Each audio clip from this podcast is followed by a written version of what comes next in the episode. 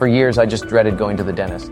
But at Advanced Dentistry, I don't have to. First and foremost, they want you to feel comfortable when you walk in. Like, you'll feel it.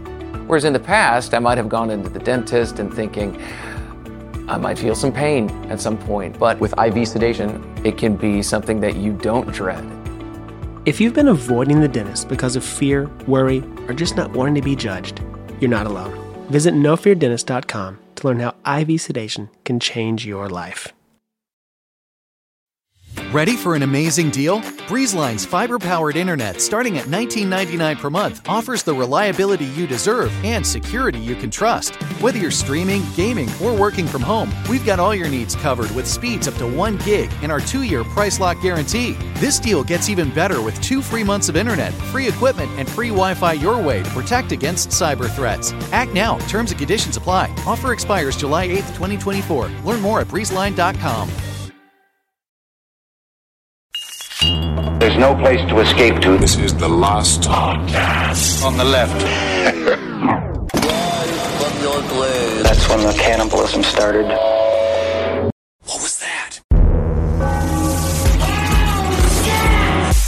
Hey, uh, dog meat, uh, Kissel. Yeah, Uh, yeah, yeah. I know we're not supposed to be making a lot of decisions like on our own in terms of like CEOs of the company. Sure, it's a triangle of trust. you remember when we talked about the triangle of trust, right? I remember. I remember the drawing of it. It was a triangle. I really appreciate it with the H, the B, and the M on either corners, and then you showed me how you flip it, Mm-hmm. Yes. right, and you turn it, and how like you know there's no necessarily a top to a triangle, especially if you're upside down. You Don't understand what that means. but I want to say I want to go ahead and listen.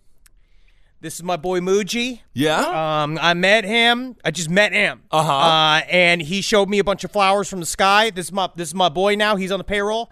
Okay. And this is Babula. Babula's 13 years old. And now my thing is, is that you may say, yeah, Babula can't, be, he can't necessarily be working legally for the company, which is why I'm not saying like he necessarily needs to be working legally, quote unquote, for the company. well, I see you uh, winking and doing air quotes, but we are definitely recording this. he is not legally quote unquote wink wink wink wink but babula here he's doing great work his main function is to absorb bullets that are coming at me um, but and if you got a problem with his age I do have a small problem. Also, Henry, who is shooting at you? A lot of people are coming for me that come from the hot seat. If you're coming at the king, you cannot miss. I'm telling that to people. I told it to my mailman. That's Um, great. I had a mask on and no other clothes.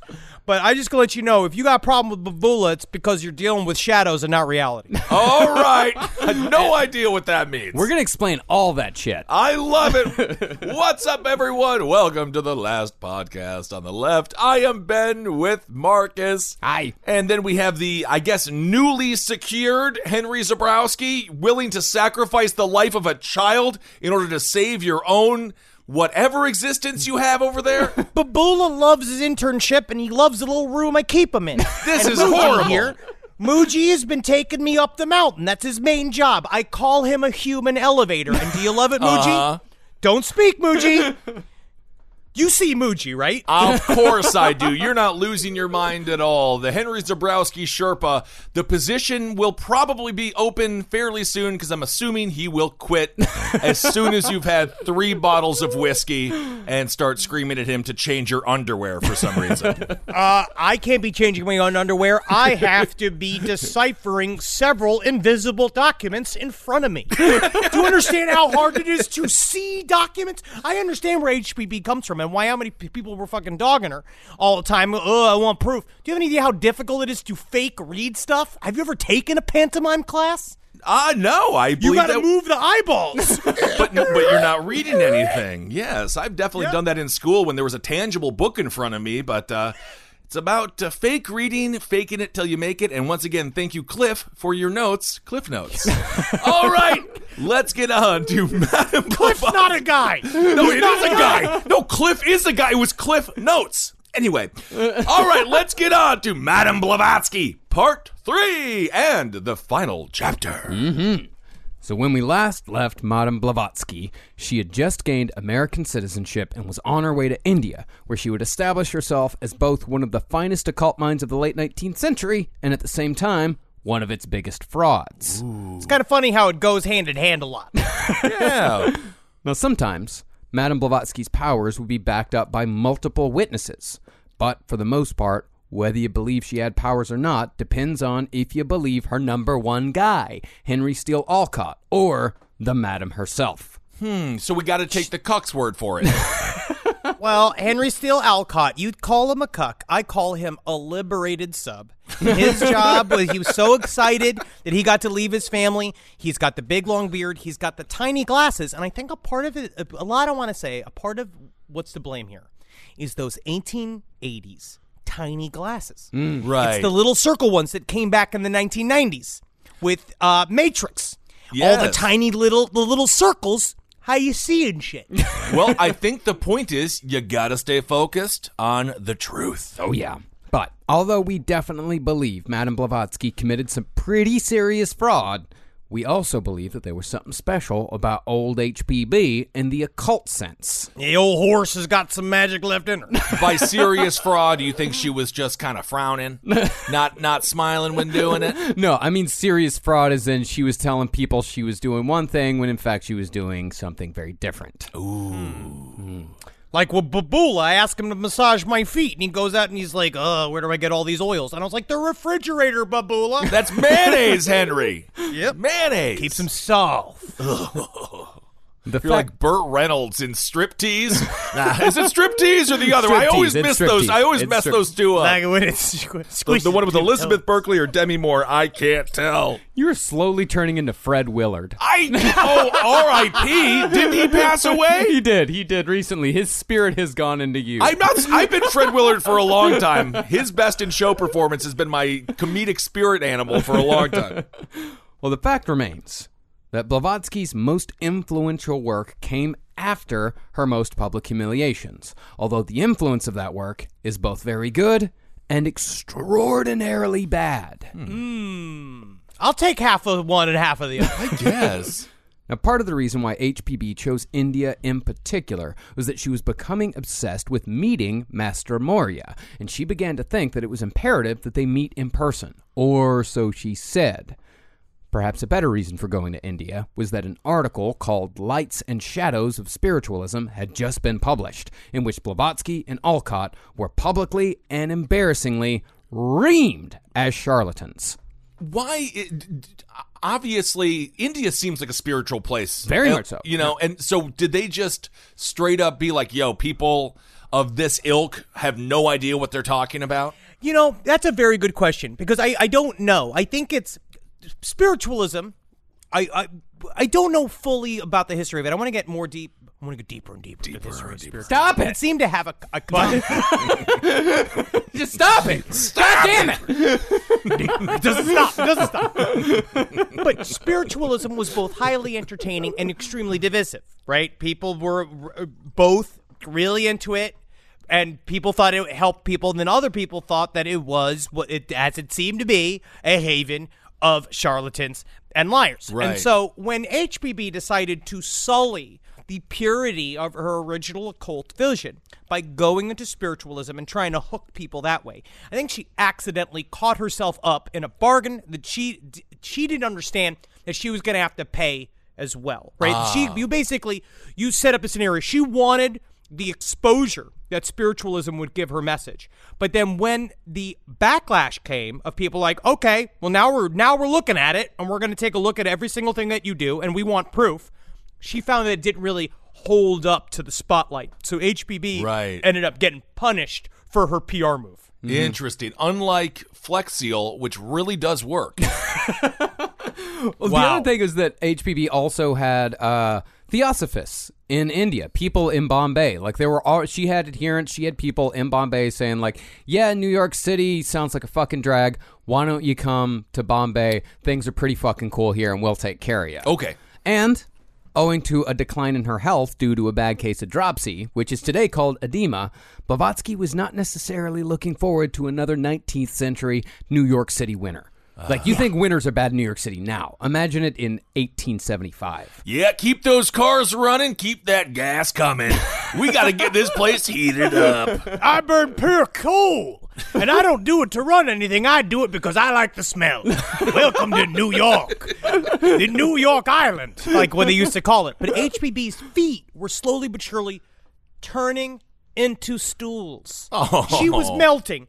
Her head was slowly, and all of the meat from her breast to her butt meat was sliding down and becoming ankle insulation, mm-hmm. which was not good for walking around getting on a trolley or and and I don't know what else that happened in 1880s New York of all it's like avoiding newsies. Yeah, no, I agree. It sounds very uncomfortable. But she did also, right before she went to India, she dropped about 100 pounds. Hey, all right. yeah. The Subway diet, huh? I didn't even know that existed then. what apparently what she would do is uh, she would have a glass of water before each meal 10 minutes before each meal she would hold her hand over the top of the water she would stare at it intently then open up her throat and drink the whole water da- drink the whole glass down in one gulp and I- she said that's how she went from about 250 to 150 by the time she went to India. I can't tell you how many times I've looked at a glass of water and been like, okay, just imagine it's pre- pure lard. Imagine it's Yeah, pure man. lard. Yeah, and then I it's gull called- it down, and then boom, I'm full as hell.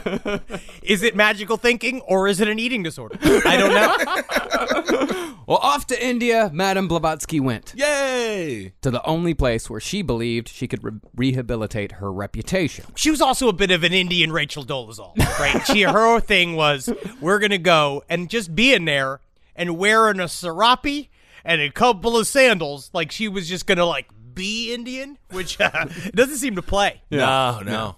Now, Olcott was a little iffy on picking up his whole life and moving to India because he did, after all, still have kids and an ex wife in New York City. He didn't abandon them completely uh, until he went to India and abandoned them completely. Ah. Yeah, hell yeah. But according to Olcott, he got a full on visit from a master in the form of an Asian man with a long black beard wearing a yellow turban. Now, from the way Olcott describes it, a visit from a master sounds like a visit to the Black Lodge in Twin Peaks. Very surreal and dreamlike. Cool. He said he sat in the room and, and it felt like that. Yep, yep, yep. Whoa. Speaking in backwards, the guy like walked in backwards, but like moving forwards. You know that type of weird movement into the room, and like we are not, we are not young old Olcott. And then go up to him, and he said the only thing he remembered, he's like he's staring at this man, and then he touched his hair, and he went and he had this like weird little experience, and then essentially the master went wink and went. It just disappeared, and Olcott's just like, "What the fuck, man? India's fucking wild." dude." Hell yeah, that's awesome. Well, how Gary Lachman describes it is kind of like how people describe encounters with Men in Black today. Mm. It's that same sort of otherworldly feeling, like the like you're talking to a person who appears to be human but also doesn't seem to be all that human. Very ah, uncanny. We, Speaking in riddles, like mouth mouth is moving outside of the words, and highly mysterious. Yes. I fucking love it. High strangeness. It's like when you're on the phone with customer service and you know they're talking, but you also don't believe they care about you at all. That's more of a spiritual disappointment in ah. capitalism. Well, apparently Olcott had already been visited by another master at this point, a guy named Ooton Liatto. But this master, the Asian man in the turban, he told Olcott that he was doing great work for the good of mankind and Blavatsky needed his assistance wherever she were to go. okay. Olcott, he was kind of thinking like, maybe this is just some guy that Blavatsky slipped five bucks to and said, go tell that asshole to go to India with me. You just cut to But them, then and all of a sudden, Madame Blavatsky has like a turban fall out of her purse and like a fake mustache and a fake beard, and he's just like, "What's that?" This is my question: Is it fraud to be a producer? Because that's all that is. I'm with It's you. just being a producer. You're just trying to get people onto the job. Yeah. But according to Olcott, as Henry said, the visitor undid his turban, handed it over, and vanished into thin air. And again, oh, this is if you believe Olcott. That's cool. Why? You know what? I'll believe it. Well, it's actually somewhat hard to tell if Olcott is actually telling the truth or if he was just trying to prop up HPB, because no matter what transpired between the two of them later, Olcott remained a committed theosophist, and theosophy did not exist without HPB. Wow. I I am. This is a call to occultists to call me wrong. I, I would love to to see proof if it, it was wrong. But Olcott seemed like he was a true believer. From what I was reading, he seemed like that's what where the end up the the fallout between Olcott and HPB came from was that he truly viewed her as an infallible. Like he thought that she was the real deal. So I feel like these are instances where he saw weird shit and can't fully explain it. Like this was hmm. what he essentially was looking for because he did need a kick to go to India because oh, he's fucking these wife and kids are all like. You're legally supposed to take care of me. Blah, blah, blah, blah, blah. All these people around. You need that type of boost to go. And it just seems like, as it always does, she's always got that fadeaway. HPB's got the fadeaway at the buzzer every single time somebody is about to bail on her. And so, working with the Theosophy Society co founder William Judge, Olcott was able to get a personal recommendation from President Rutherford B. Hayes. and, Al- and Olcott was allowed to travel to India under the ruse that he was a U.S. trade representative. These were people oh, in high places. They had a fucking line to President Hayes. Well, Rutherford B. Hay- Rutherford Hayes. I Didn't he believe die of, he like, spent most the of his flu? day trying to get all of the sardines, s- the smell out of his mustache. No, Henry, you're you're thinking about William Henry Harrison. He died in 30 days. Was I? Yes. What, did Rutherford B. Hayes? He's the president got hit by a train. You're thinking Which of pr- James Garfield. He got uh, killed while getting off a train. yep. I was. I think. Rutherford Wow. B. Hayes, you might be thinking of him. He might have been one of the first presidents to do a whistle stop tour. I'm not sure.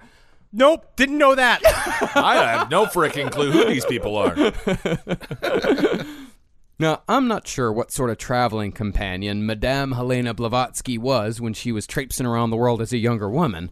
Sure. But when she was in her 50s and suffering from dropsy, she was, quote, unanimously voted a nuisance by Aw. everyone else on the ship to India. Loud and difficult. Uh, Who's collecting the votes? yeah, yeah, yeah, honestly, I, I got the same thing happened to me and when I was a senior in high school. And then every day with my family. yeah. So once they arrived in Bombay, they met with their advance contact, a man named Moolji Thackersley, and he was working with an adept named Hari Chand Chintamon, who was a member of the Hermetic Brotherhood of Luxor. Just making up fucking names, man. Yeah, they, they those are just Indian. Those are the names of Indian men. Oh my god. I didn't know Hurry. I mean, I love Hurry Chun. I think it's a very fun name. It just sounds very magical. Yeah. These guys are a part of the real Hermetic Brotherhood of Luxor because this is the group. Remember, the Hermetic Brotherhood of Luxor didn't exist. It was Right. made up for a bunch of fake like occult glossaries back in the day. So these guys just took the name and said, like, "Yeah, we're a part of that super ancient society, and yeah, I'm definitely Indian. I'm from Bombay, New Jersey. Hey, that'll count. That counts. They were Indian. I'm saying, I'm just saying. They were all Indian.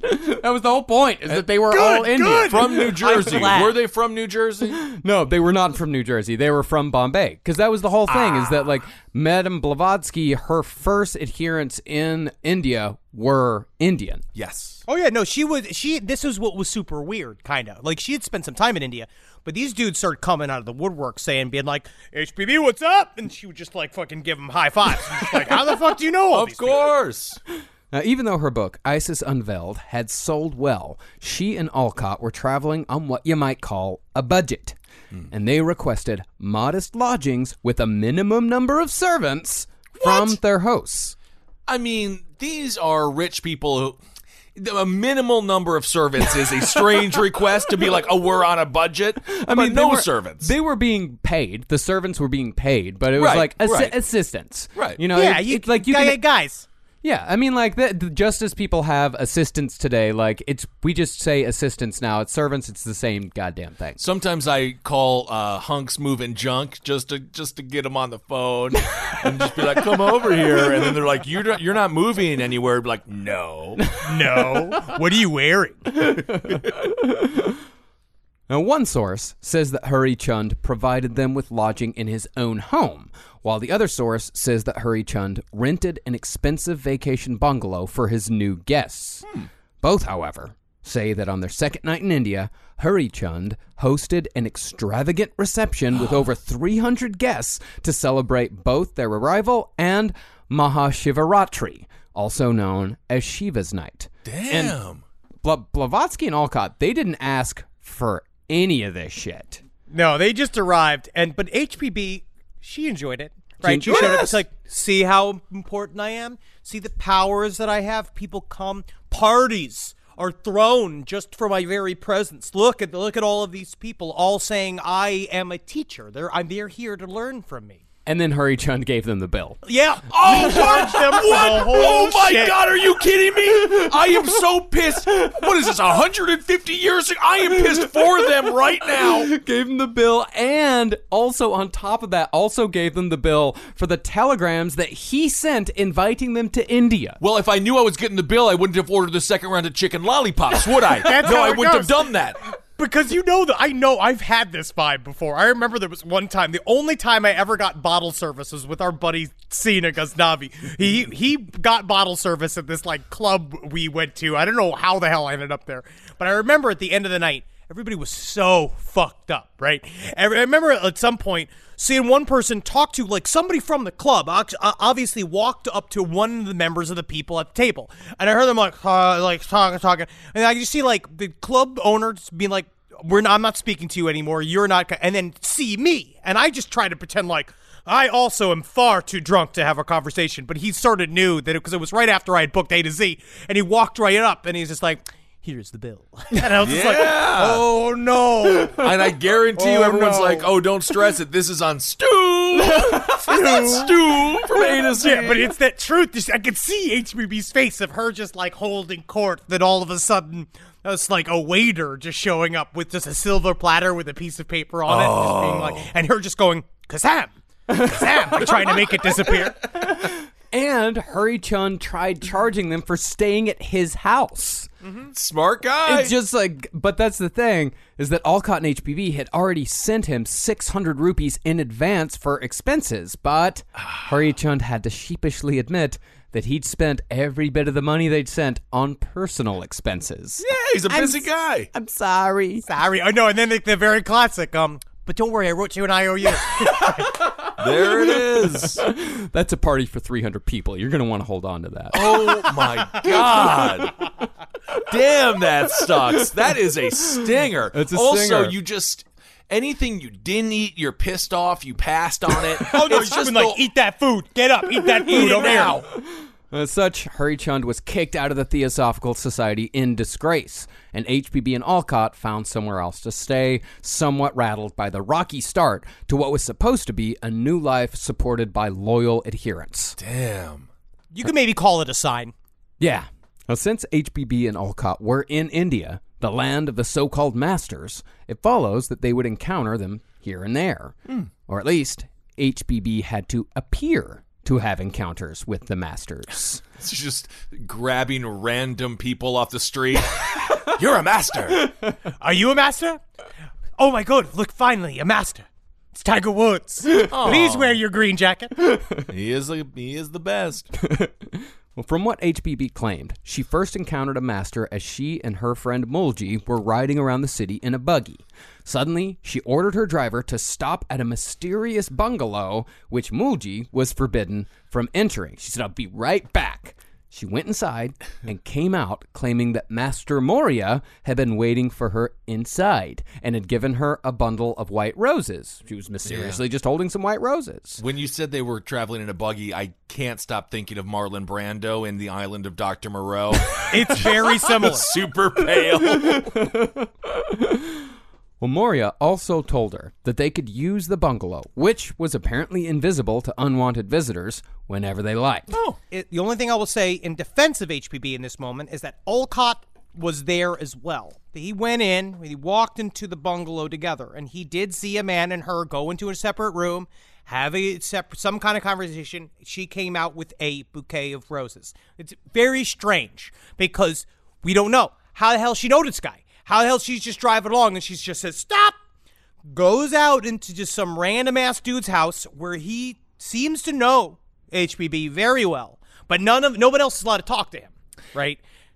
It's very strange. I mean, Yeah. because if HPB did not have any contact with, you know, so called masters, then she had one hell of a social network. Like, she Hmm. was somebody, if she did not have contact with these people, she had a fucking network of informants, some headhunters that were going out and looking for guys and doing casting calls and finding the right people, finding the right actors for all this shit. And of course, that is also if you believe Olcott, because most of the time when they say, like, yeah, the oh, other people saw the masters, those other people, usually Olcott. But Olcott was the responsible one, kind of. Like, that's kind of his, that was his bag, right? It's the whole thing is that he did all the paperwork. He did all the hard stuff running the society. HPB was the magic. She was the one that was like the fuel for the fire.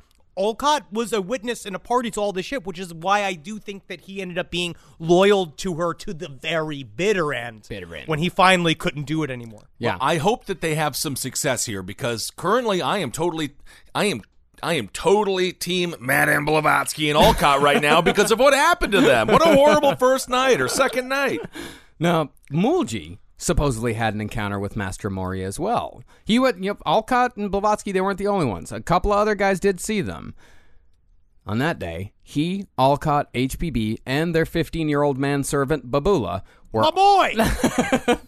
they were on their way to a set of ancient Buddhist temples cut into solid rock. Did you ever look up pictures of those things? No, I haven't. It was called the Ellora Caves. These things were wild. They were they are they are crazy looking, and they are full on homes, like in whole temples, just carved into a mountain. Well, while they were on their way there, the master also gave flowers to Mulji, saying, eh, eh, these aren't for you. They're for Olcott. Give them over to Olcott. But you gave me the flowers, good sir. You're a messenger now. Okay, that's what just happened. You just got mastered. That's the, that's the beginning of 1 800 Flowers when you want to give your mother a gift, but you still need some distance. Then, later that night, as they were in the caves, Olcott heard a sound like a large door opening, and immediately after, HPB apparently vanished into thin air amidst her own piercing laughter. This stuff's wild. She then reappeared later, saying the noise Olcott heard was a secret door leading to a secret chamber, and she'd found her way inside for a secret conference of the Masters to discuss secret topics. oh my god, the KFC recipe. But this was wild, right? Because remember, she had rhino feet. She had a hard time moving around. But Very she difficult. Walk into this. They walk into this fucking place. He, it's, it's like a fucking the Batman movie where he walks in.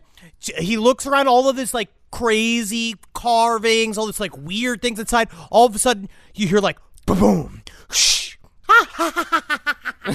she disappears. He looks around for her because she's hard to miss.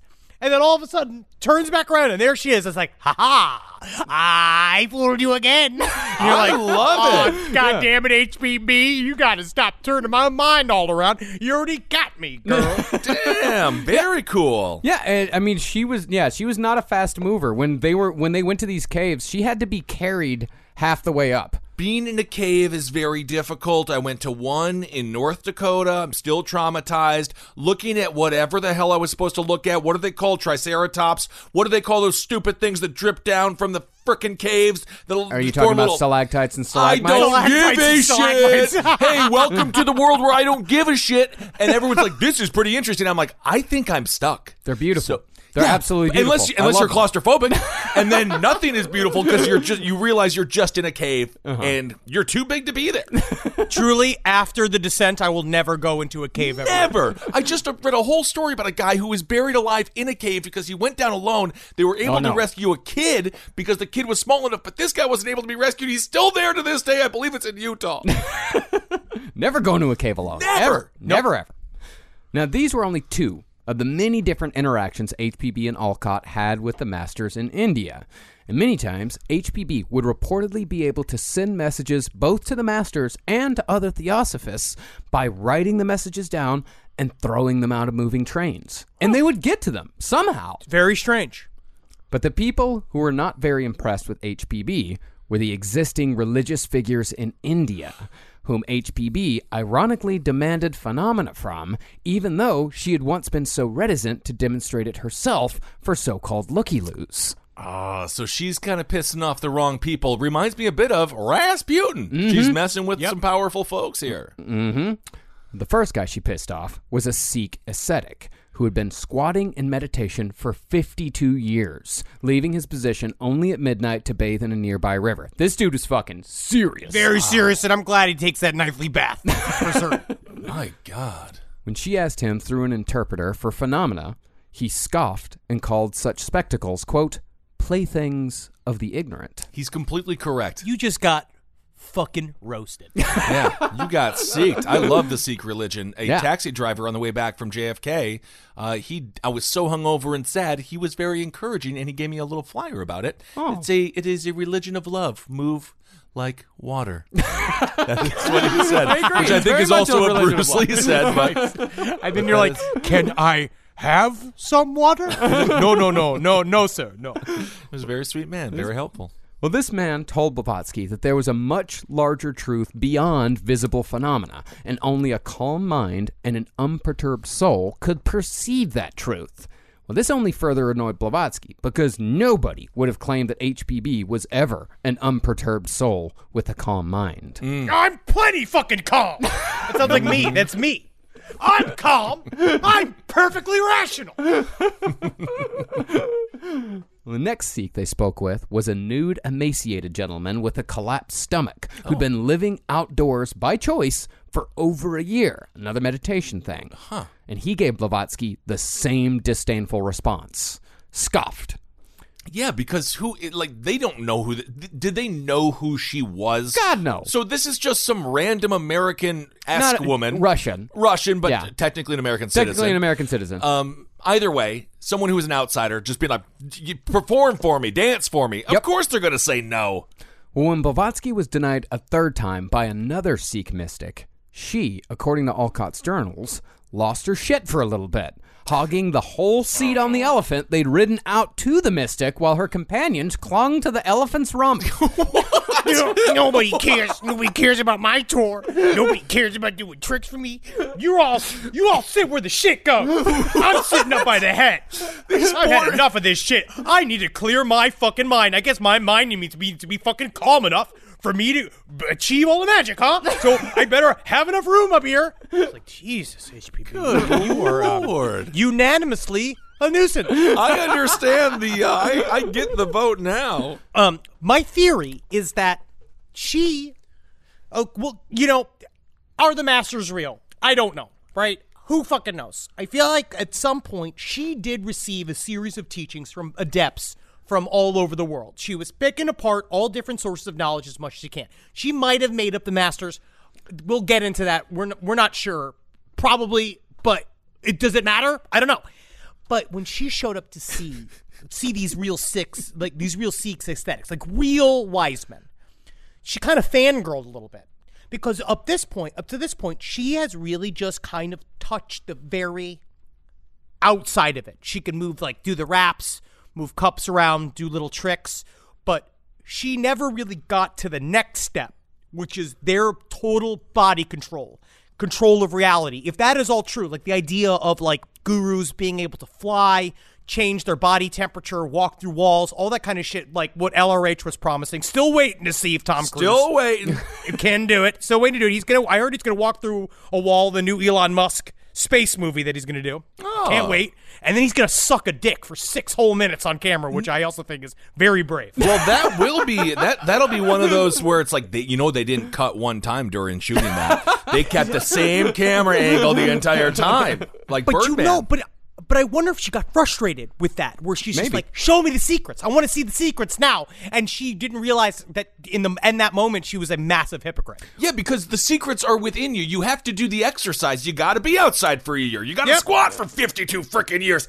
I'm not just giving you the secrets. yeah. Cancel. You are understanding it. Exactly. I mean, to, in her mind, she had done the work. She had done the reading because at this point, she's in her fifties. She'd been studying this shit since she was a little girl. It is her like- entire life, and so in her mind, she'd done all the fucking work. And she shows up to these guys and go, "What the fuck are you talking about? You're nothing." It is literally like me going up to Finn Balor or John Cena, two WWE superstars, and being like, "Give me your abs.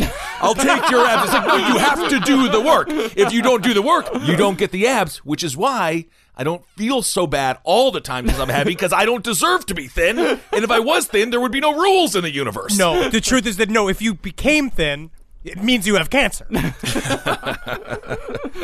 Now, even though Blavatsky was I call it I call it cancer because I refuse hellish rebuke.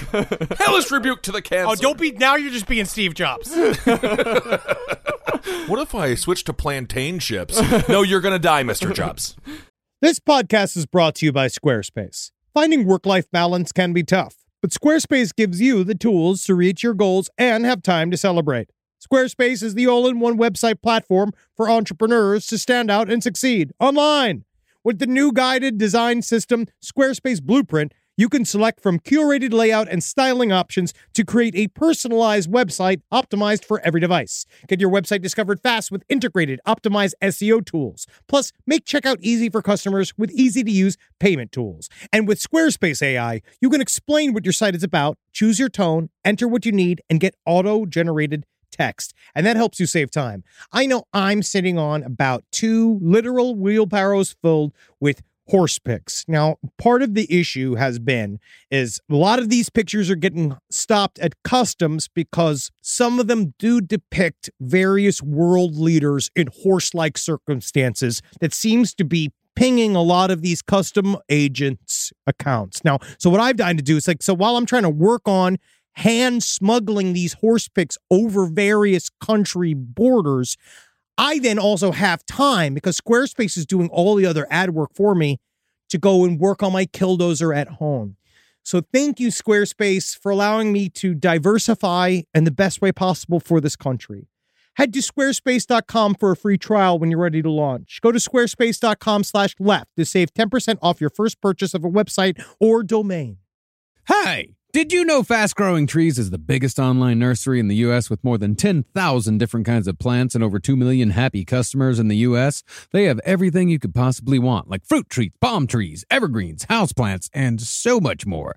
Whatever you're interested in, they have it for you. Find the perfect fit for your climate and space. That's one of my favorite things about it. Fast Growing Trees makes it easy to order online, and your plants are shipped directly to your door in one to two days. And along with their 30 day Alive and Thrive guarantee, they offer free plant consultation forever. Now, personally, I'm in the middle of re landscaping my yard. I like to do it myself because I called up a landscaper to see how much it cost, and it was absolutely insane. Plus, I love dirt.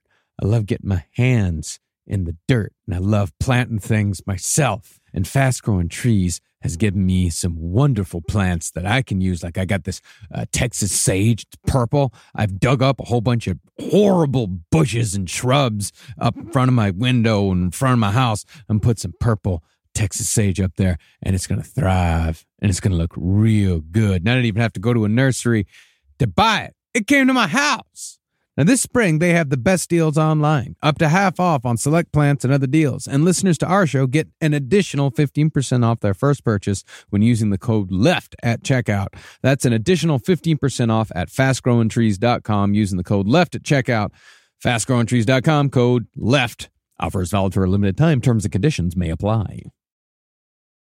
Stay connected this winter with this unbeatable deal from BreezeLine. Get reliable, fiber powered internet for just $19.99 per month with all in pricing for two years. But that's not all. Your first month is on us. This deal gets better with a free modem and installation, along with free Wi Fi your way whole home coverage. Safeguard your network from cyber threats and keep all your devices connected and secured with this amazing offer. Act now. Terms and conditions apply. Offer expires March 3rd, 2024. Learn more at breezeline.com.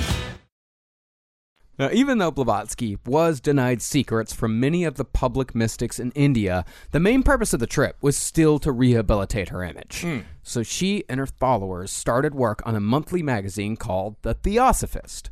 Supported by an already growing number of theosophists in the Hindu upper class, the Theosophist magazine was an immediate hit, selling out its initial print run of 750 copies and establishing HPB as an occult force to be reckoned with in British ruled India. Theos- Theoph- Theosophist also sounds like a great pastor porn fisting type thing. Where it's like you're, oh, hello, Mister Pastor. I've been a naughty g- gal, and then he's like, "Come over here. Uh, uh, let me fist you." Just keep going, man. Just keep going. Write the script. Tell your story. Man, I think I know what your third act is going to be. the fucking producer. Producer. You're going to be the ideas guy at Vivid Video, man. Well, uh, I bring talent together with opportunity. Start saying that more. Now, once the Theosophical Society established itself in India, Blavatsky started getting positive press once more. And the woman HPB had started the failed Spirit Society with in Cairo that we spoke of at the end of episode one, she saw these articles and thought, boom, I'm going to be a part of this. Okay. Her name was Emma Coulomb, formerly Emma Cutting, and she'd fallen on hard times since her days in Cairo with HPB, wasting a family fortune and the inheritance of a hotel. And she'd done all this with her new layabout husband. it, it, this really is it, the the wealth. These are wealthy kids. These are wealthy kids. Live they were a fantasy. They were handed uh, a big pile of money and a highly functioning hotel on a silver platter, and it was just fucking gone. They just fucked it all away. Damn. Well, in her letter, Emma asked HPB if she had any room for her and her husband Alexis. And Blavatsky, remembering how well she'd gotten along with Emma in Cairo, told her to come on out if she could figure out how to make it to Bombay on her own. She said, I'm not paying your way, but if you make it here, yeah, you got a spot. So while the destitute Coulombs figured out how they were going to make that happen, HPB and Olcott accepted an invitation from a newspaper editor named Alfred Percy Sinnett, who was their first contact in what was then the British ruling class in India. Okay, so you're telling me even in India, the newspaper editor has a name that only belongs to newspaper editors? That is- like even in India, it's not like an Indian name. Pioneer editor Alfred Percy Sinnett. And you were born here, is that right? Yeah, this is, they knew I was going to be an editor. So Yes, sir. I'm as Indian as this here river, which uh, actually is now officially British because we own it. Well, this two week stay with Sinnett started a run of extraordinary demonstrations of paranormal abilities possessed by Madame Blavatsky. But, of course, it's all dependent on if you believe the people involved. Now, as soon as Sinnett mentioned to HPB soon after her arrival at his home that his experiments with supernatural phenomena had not produced anything, she immediately started producing knocks and raps throughout the whole house. Hmm. Over the next two weeks, HPB even began to produce raps on her hosts' heads from across the room. They felt a little knock knock, that which they said felt like faint electric shocks. Now, of course, these were people who already wanted to believe, so take it as you will. But they weren't the only witnesses to phenomena during that stay. During a gathering of Sanskrit scholars, one of them began to wax philosophical about the old days when yogis could pull off magical feats, such as making roses appear out of thin air. right, and hitting home runs. And then HPB, Hey, she looked into the future and she saw David Blaine. Whoa, maybe it's controversial, but I'm a big David Blaine fan. Yeah, I think it's amazing what he can do. yeah, I love a good illusionist. Sure, he, He's fine. he was on Oprah. He stayed. Don't in let the him water. anywhere near your fucking wife. Oh no! How are you pregnant right now? Haha, David Blaine strikes again. Well, HPB replied, Yogis still do that stuff. And after waving her hand in front of her, it said that a dozen roses fell from above. Bam! And then that's where Emeril Lagasse actually told. Bam is actually an ancient occult word. It stands for B A M, Balthusmic Altromosiate Magical Noniness, right? Oh. And now what he learned then is that ancient Sanskrit word. it does make flavors increase in food. Absolutely. Then, when one of the scholars asked at the end of the night if she could do it one more time so he might have a souvenir for himself, she produced a bouquet, seemingly from out of nowhere. There you go, buddy. Take that home with you. it's a little souvenir. Boom, you just got fucking mastered. Wow. I did it again. Now, there are definitely all sorts of explanations for how this might have been done. The scholar who offhandedly mentioned the roses might not have offhandedly mentioned it at all. He might have been a plant. I thought it was about a rose. It could also be that these men were all just yes anding themselves into a fun story from something much smaller, where slight phenomena slowly turned into a major event with each telling of the story. Yeah. Something towards just HPB's character. She was a very, she was a funny, she was just show woman.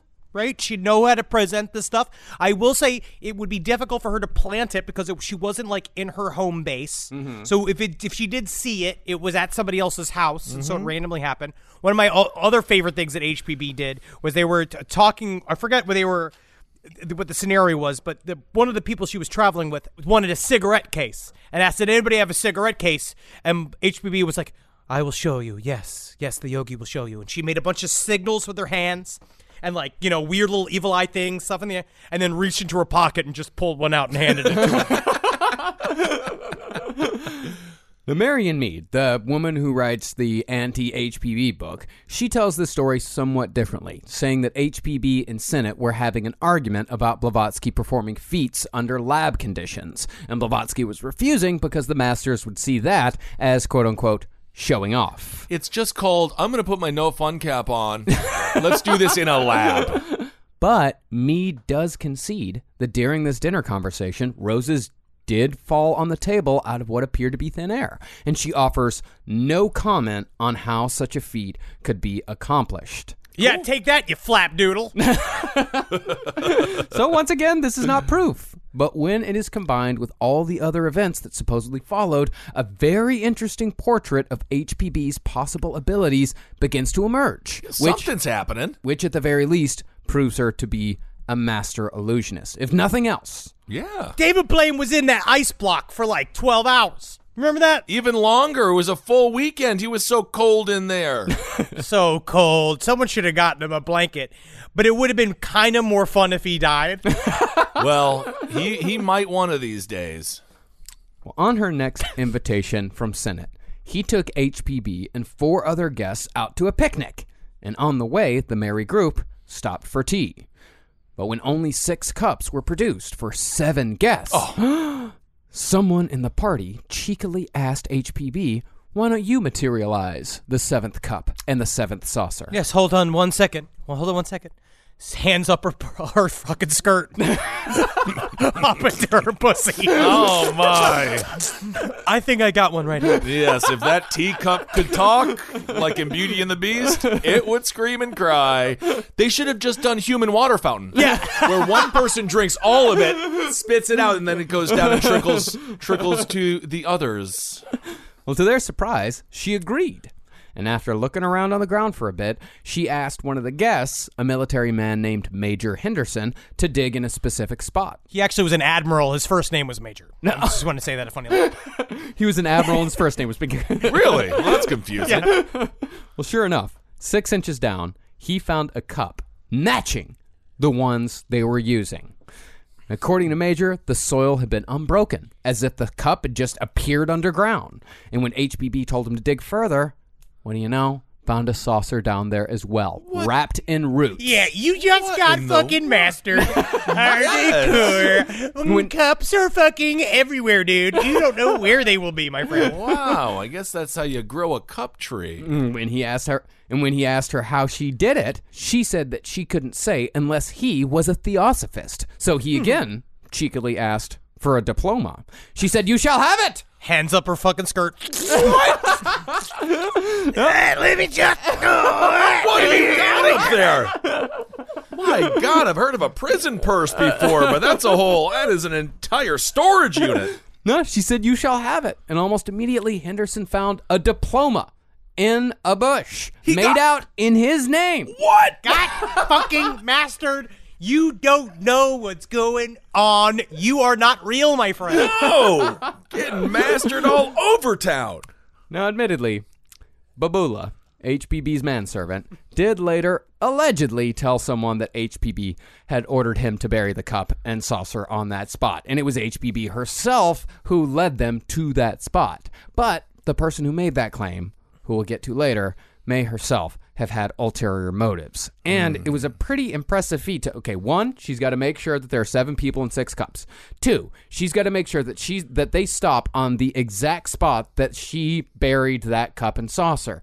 Three, she has to make it appear as if the soil is completely and totally unbroken. Major Henderson dug a tunnel in the ground underneath. He went underneath to see if this soil was unbroken.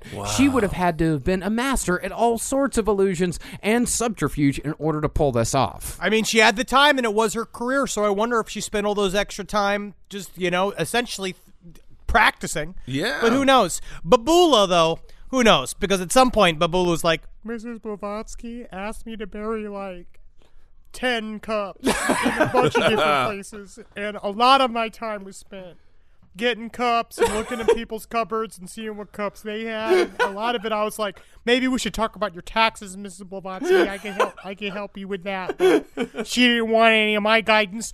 I'm just 15. well, 15 years old, and of course that means that it was two years removed from his employment with you, Henry. you said he was 13 years old, so at the very least, he's no longer rubbing mayonnaise on your feet. hey, man, I'm raising my assistant. Mm-hmm. So soon after the cup and saucer trick, HPB and her posse were having dinner at the home of a person named Allan Hume. When Blavatsky asked Mrs. Hume if there was anything she wished for, is there anything that you have lost that you wish you had again? Uh-huh. And Hume replied that there was a brooch her mother had given her, but it had been lent to her daughter and lost long ago. So Blavatsky took her hand and asked her to picture the brooch in her mind and describe it.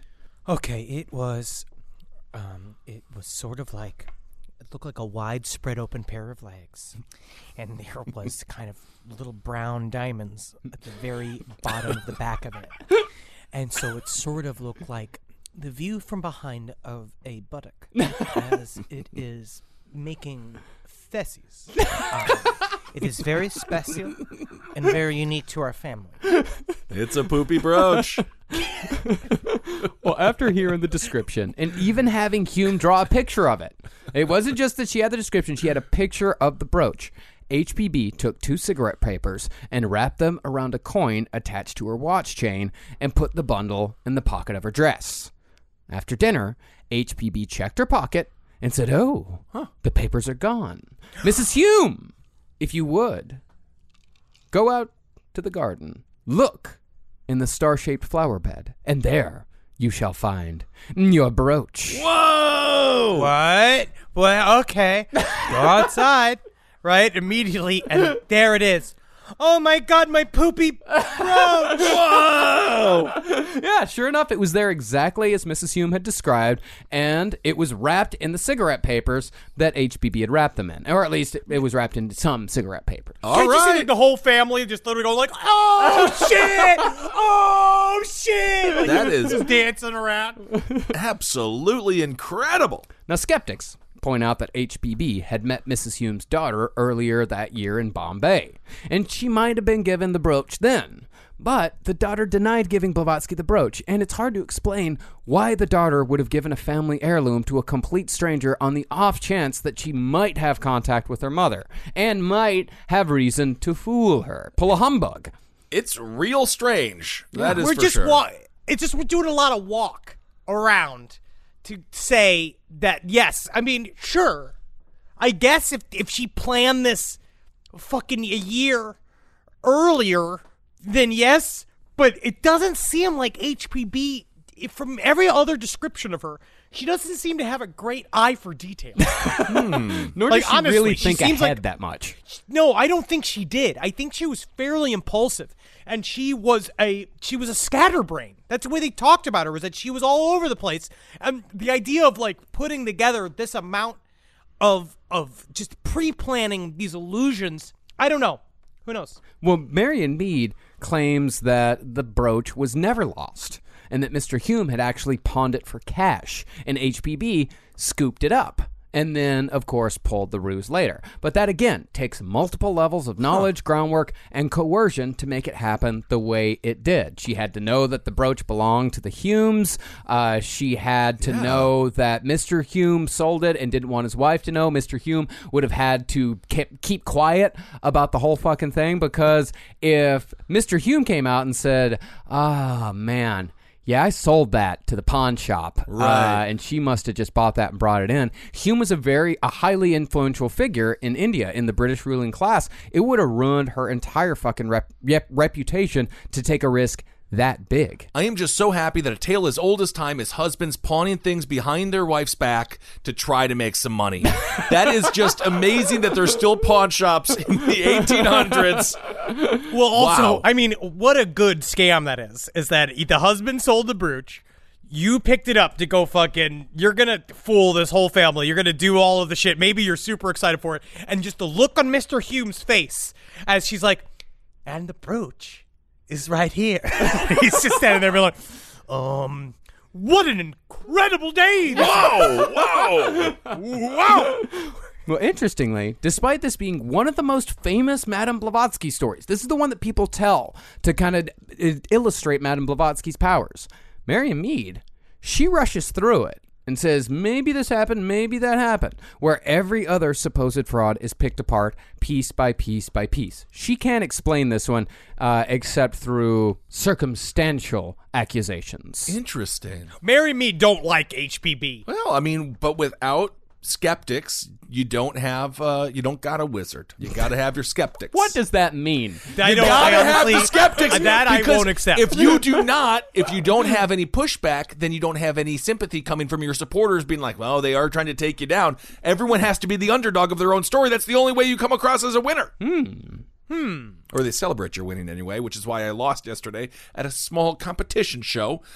And I won, I don't want to talk about it. and I won.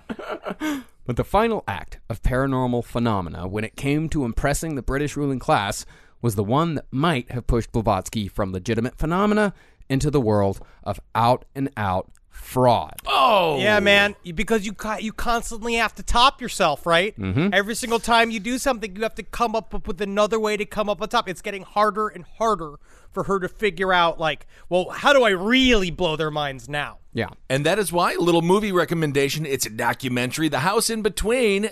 They it's nothing too special. You just see a baseball, but uh, that makes it seem very real to me because they did not uh, go crazy with it. I get it, man. Well, Blavatsky told Alfred Sinnett that the big master, Hoomey, had asked her to inquire after where and when the Sinnetts would like their personal proof that Coot existed. Mrs. Sinnett then pointed to a cushion on their couch and said, We want it here and now. I suggest you go and smell that cushion. You'll see that um, someone not too far from now has farted upon. it. Oh, wow! So when Sinnett cut the cushion open, Mrs. Sinnett's brooch, different brooch, different woman, Okay. was waiting inside with the initials K.H. inscribed on the back. Wow. It also included a note that read thus My dear brother, this brooch number two is placed in this very strange place, simply to show you how very easily a real phenomenon is produced. All right, Coot. Yeah, Coot's doing it, man.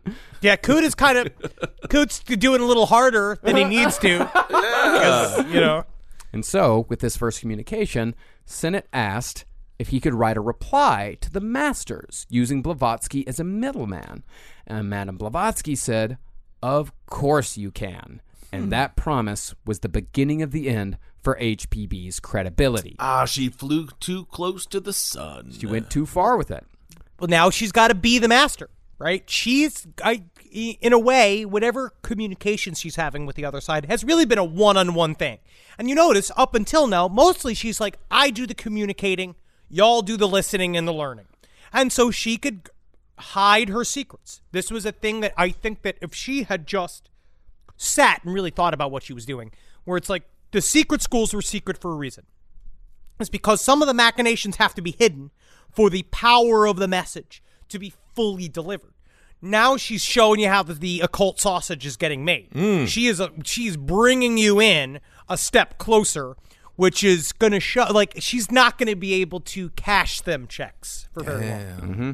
Now, I'm not going to speak for Henry here, but I'm pretty sure that the Masters, as HPB knew them, were simply characters she created, a way for a woman in the late 19th century to be taken seriously by men. I'm pretty much with you. Yeah. I just think that she had she did have teachers. Yeah. Of course. And that she used the images of those teachers as her masters as shorthand, occult shorthand. And the same thing. The idea is that because no one would believe anything coming from the mouth of a woman at the time. Yeah, but if she says Coot Humi told me this, then they're like, oh, ah, very good. Oh yeah, you always got to trust a coot.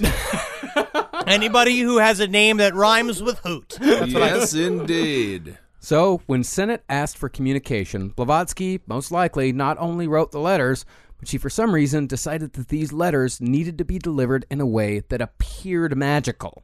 And the person who made it possible was Emma Coulomb. Mm. I would call you say fraud, right? And you say that Emma Coulomb and and her were they were sh- shifter, they were shysters and they were con people. But I also I'd use the term Imagineers because I at like that. Disney, at Disney they apologize if you see their construction. They don't want you to see their pixie dust. They Yep. just want you to be just enthralled by just how much money you can spend within twenty five minutes for magic. It is illegal for Daffy Duck or Mickey Mouse or Minnie Mouse or any of those characters to take their masks off. If Yeah. they do, they get in big trouble. It's all done. Yeah, it's done. I don't know if it's illegal. It's illegal. no, Disney. Disney. Did you not watch Beverly Hills Cop three? no, it's not illegal. They're not going to go to prison. No, they're going to Disney prison. No, that is one hundred percent true. We don't know. We don't know the pedophile ring underneath Epcot Center. We don't know. we don't know. It's terrible down there. Well, Emma and her husband Alexis finally arrived in Bombay. And even though Blavatsky had totally forgotten that she'd invited them, That's like, oh, Yes. Hey. she welcomed them with open arms. She was like, "Oh, God, yeah, oh, God, ah, yes, now, now I remember." And she gave them the bedroom above Henry's office in the Theosophical Society. okay. Now, the way these two people are described, they sound like they showed up on the Theosophical Society's doorstep in absolute shambles, like a hmm. fucking like like a couple of Frankenstein monsters. After years of poverty, the Coulombs were haggard, emaciated, and perpetually grim. These are rich kids who have been poor now for a long time and do not know how to be poor. Oh, is it not as fun as you thought it would be? It's not Fantasy Island. Yeah, they they had the crust punk experience that have like families and like that have money and then they just want to go. They go and vacation on the streets. Yeah, Yep. except for going to St. Mark's Place, they went to India. Now, Alexis had lost one of his eyes somehow and had it replaced with a glass one. And his, Hey man, you know how many times I leave a cup of coffee on the roof of my car? Sure. and his pasty complexion, prematurely wrinkled face, and black beard only made his surliness all that more pronounced. Nevertheless, Emma was made the Theosophy Society's housekeeper, while Alexis became the handyman. They put him where they could. And since the Coulombs owed Blavatsky for taking them in, she thought she could trust them with the fraud that ruined her reputation. No, you can't do that. Nope, mm. nope, nope. You need to get you need to vet these people man, Yes. before you let them in on the fraud. Well, she thought she had vetted Emma because Emma was with her in Cairo. And Cairo, if you'll remember, was fraudulent. They were Yeah. faking shit with the spiritualist seances. So she thought she could treat she thought she could trust her. The problem with trusting people during Ill- doing a illegal activity or fraud because they're by nature not trustworthy people. you never know when they're going to flip. Exactly. You got to watch Ocean's 11. And I think if she really if she had seen Ocean's 11, she'd know that sometimes uh, friends and rogues are sometimes not friends indeed. yeah, yeah, that's very true. Well, soon after the Coulombs arrived, Blavatsky asked Emma to saw a hole in the floor of her room, and Emma did as she was told and cut a hole large enough to slip her hand down to the ceiling cloth. Ceiling cloth was used in India to prevent death from above by way of spider. Jesus Christ. That's horrifying. oh my God. That, was not on the Zillow profile when I was moving into this home. Um, death by spider, you say? Blavatsky then told Emma to cut a slit in the cloth wide enough to slip an envelope through, and thus they made a way to make it appear as if the letters from Kuthumi to people like Alfred Sinnett materialized out of what Blavatsky called astral special delivery. But it's so much more fun than the U.S. Postal Service. I like the idea. It's like eating at Jekyll and Hyde's. Do you remember how horrible that food was? But sometimes shit would just talk. And you're like, this is fun as hell. Jekyll and Hyde, a restaurant and theater uh, here in New York City, all of those Raiders got SAG cards because they were technically acting and they were getting paid to perform. But I found them to be quite mean. They were sometimes mean. They did say mean things too, but they thought it was funny. But actually, it was their contempt was showing. yes.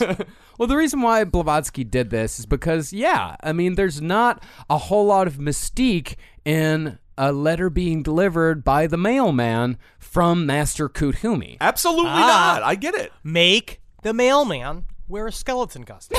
Oh, that's a good How fun is that? Oh. How fun is that? Skeleton mail. Yeah. So I mean, and I don't know. I really don't. It quite possibly it could be another yes and conversation. You know, where you know Sinnett's talking to Madame Blavatsky, and he's like, "Well, how would such a master be able to deliver such a b- b- communication?" Mm-hmm. And she would reply with something like.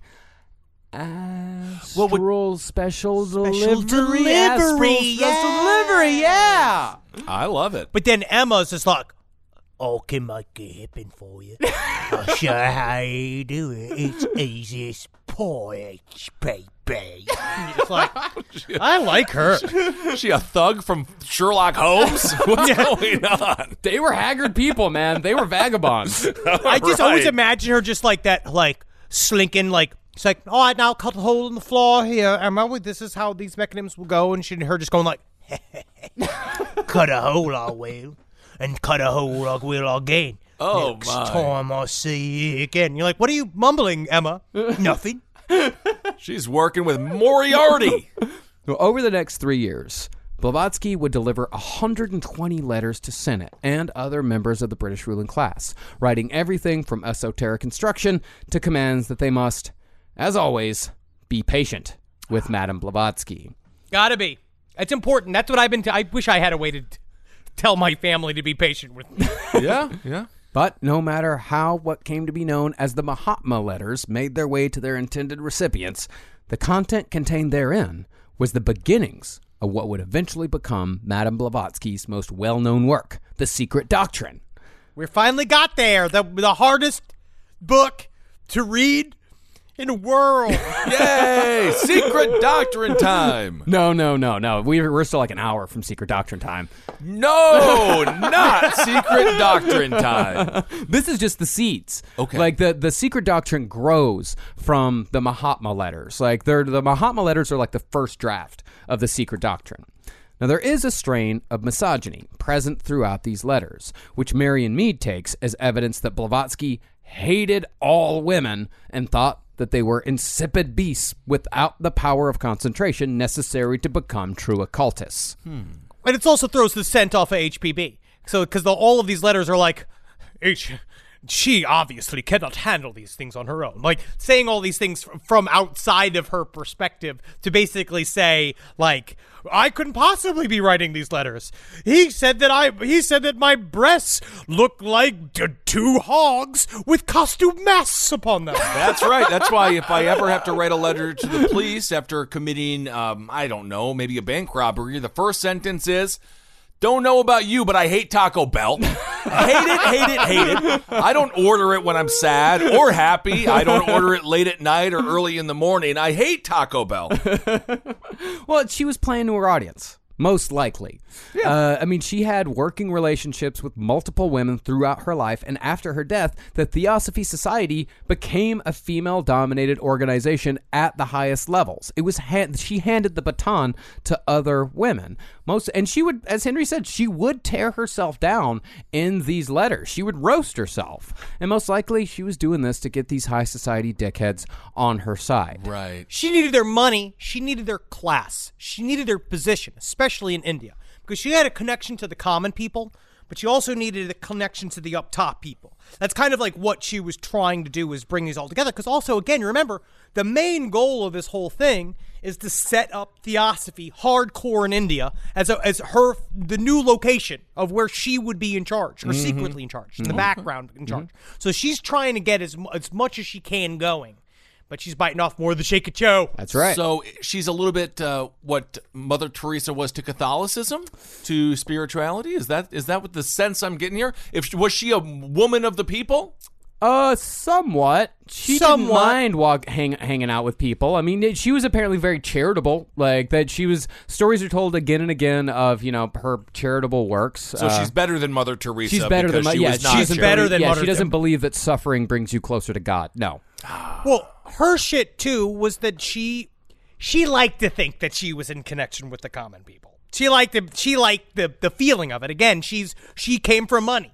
She had a whole idea. This was very exotic to her, mm-hmm. being like poor and on the road. Well, Al- Olcott, he was connected to the people. Like Olcott actually, uh, very briefly, became like a national hero in India. He became a national celebrity because he apparently had the powers to heal people with fucking magnetism, and he apparently like would the Indian people would just line up, and he would lay his hands on them, and they'd be, ah, I feel fucking great.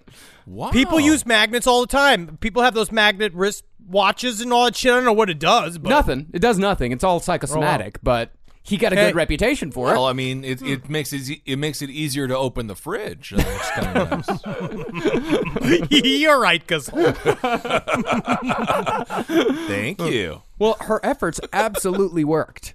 Alfred Sinnett, he became such a loud proponent of Madame Blavatsky that the owners of the newspaper where he was editor, they warned him to cool it. They're like, dude, settle down. And when he didn't, they fucking fired him. yep. Now, this wasn't necessarily the beginning of the end for Blavatsky, but long-standing relationships were starting to fray, particularly Blavatsky's relationship with Henry Steel Olcott. Oh no. It seems to be the work balance of the two uh, seemed to be off Mm-hmm. for many, many decades, where uh, Henry Steel Olcott did everything, and Blavatsky was, you know, she was fun. She she wrote a lot, and she smoked a lot, and everybody liked her, and she could make things knock and, and cups move around shit. But uh, Olcott really was doing a lot of the heavy lifting. Olcott was doing all of the heavy lifting. Like It's- Olcott was running the Theosophical Society. He was running the whole fucking operation. Blavatsky just sort of showed up. It seems like what broke up OKC a few years ago with the Thunder, Russell Westbrook, Kevin Durant, they were like not getting, they were, they, they couldn't split the credit. Ah. And now we got this guy who is doing, it's basketball. You're going to snore back. It's a, ma- it's basically a national pastime. It's an international sport that has billions of followers. You talk about Dune like anyone knows what it is. Frank Herbert was a genius. But he, but he's got his own side hustle going. He's got people lined up to meet him. Why does he care anymore? He's doing pretty good. And he wanted to take a trip to Ceylon. He wanted to go to Sri Lanka. But Blavatsky, knowing that she couldn't run the Theosophical Society in his absence, or most likely being unwilling to even fucking try to run this Theosophical Society in his absence, told him that the masters forbade it. And if he went to Ceylon, he'd never speak to a master again. Now, according to Olcott's journals, the shine on Blavatsky had started to fade a little once they'd arrived in India. Because Blavatsky, to me, Blavatsky and Olcott's relationship, like, they were great friends in New York City. Like, they had a fucking great time with each other in New York City, where they met. Mm-hmm. Going on a road trip's a different story altogether. Yes, it is. Well, especially because she was she was bad at it. She's bad And at she traveling. was bad at traveling, and she and she was sour, and they did not. And I don't know if I don't think maybe Olcott was an angel either. I don't know what he was expecting going to India, India, but it it brought out bad parts of their relationship. Yeah, you got to know if someone's a good traveler or not. Yeah, yeah. She's she was well. I mean, she was a good traveler probably when she was younger, but at this point, she's uh, got fucking horrible health problems. Right. She's got really bad health problems, uh, and she's also, like Henry said, just fucking sour. Just kind of a difficult person to deal with. Right. So when Blavatsky threatened to take away the masters, Olcott said, "Fine, do it. I don't even care anymore. Fucking take them away." And he went to What? Ceylon. He well, he's not going to get any masters. Did, does he know that? Well, Yeah, does he know that? See if you call my bluff. So sad for her. Yeah. But when he got back, Blavatsky welcomed him as if nothing had happened. He called her bluff, and she blinked. Oh my god. As such, she lost Olcott's respect for not following through.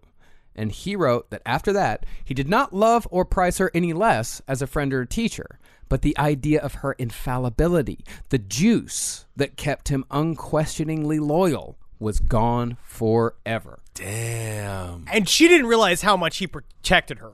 Yeah. And how much he covered for her and what what she did. To, because the very complicated relationship between the aspiring occultist and the uh, the one who is in touch with the ascended masters, the touched one, right? Like this idea of that's the font of knowledge. HPB is where is the wellspring of the the true inspiration that built all of this other stuff. So now you're watching somebody who he, he- she popped that bubble, and now you're sitting there and being like, how do I believe that you're a pure like mouthpiece for the ether? Where and because now I see like. I can bluff you. I I can fuck with you. I can manipulate you. Yeah, he protected her a lot. Like he kept the wolves at bay. Uh, and then when he sort of backed off a little bit, the attacks started coming from all sides. First, it was the Indian spiritual leaders. One Swami printed pamphlets calling HPB and Olcott atheists, liars, and selfish persons. Whoa. Then her former friends started coming after. Alan Hume, he of the brooch, turned on HPB and called her, quote, crude, unenlightened, and beneath the criticism of real scholars. Yeah, I don't trust anyone who pawned a, a, a family heirloom. But I will say that's what they said about us and Tom Green. hey, my, my bum is my bum is on my bum is on the ship. I, I That's love what that. they dare said about on the Tom Green. I love him. Yeah. I love him. Love him, love him absolutely. Tom His, uh, Green? the bre- yeah, no, the him uh, him making the uh, putting the statue of his parents having sex with each other on their front lawn is the best prank ever pulled. Uh, I, there I where's said the it. best prank There ever. I said it. The "Where's my dinner, bitch" statue is if you for everyone that is not exactly us. I'm sure you can find it on YouTube. It was quite funny. We didn't have the internet when we were growing up. We just had MTV. Even people in the Theosophical Society turned on her. The president of the British TS called her out as a fraud when she reversed her stance on reincarnation due to what she learned during her time in India. See, in Isis Unv- Unveiled, which she had written before India, she'd written that abortions, dead infants, and quote unquote incurable idiots were not eligible for reincarnation. So this would be this would be like if Bill Maher put a "Make America Great Again" hat on. She's she's losing her base. She's losing her market. Yes. She's Yeah. changing too much. Yeah, she's flip flopping. And then uh, once after India, she said nobody's exempted. And this was apparently unforgivable to some of her followers. They hated it. She created a monster, man. Mm-hmm. Well, you saw the letters I sent you about people talking about the math of how it was physically impossible for Blavatsky to smoke a pound of tobacco and the, the way they broke down the grams and the amount of time that it would take. So, yeah, there are nitpickers out there. Yeah, the different kinds of tobacco that were available in 1880. Was she smoking Russian tobacco, which was a little bit stronger than regular American tobacco? And actually, the Russians are very interesting because they were some of the first people outside Help! to be. Help me!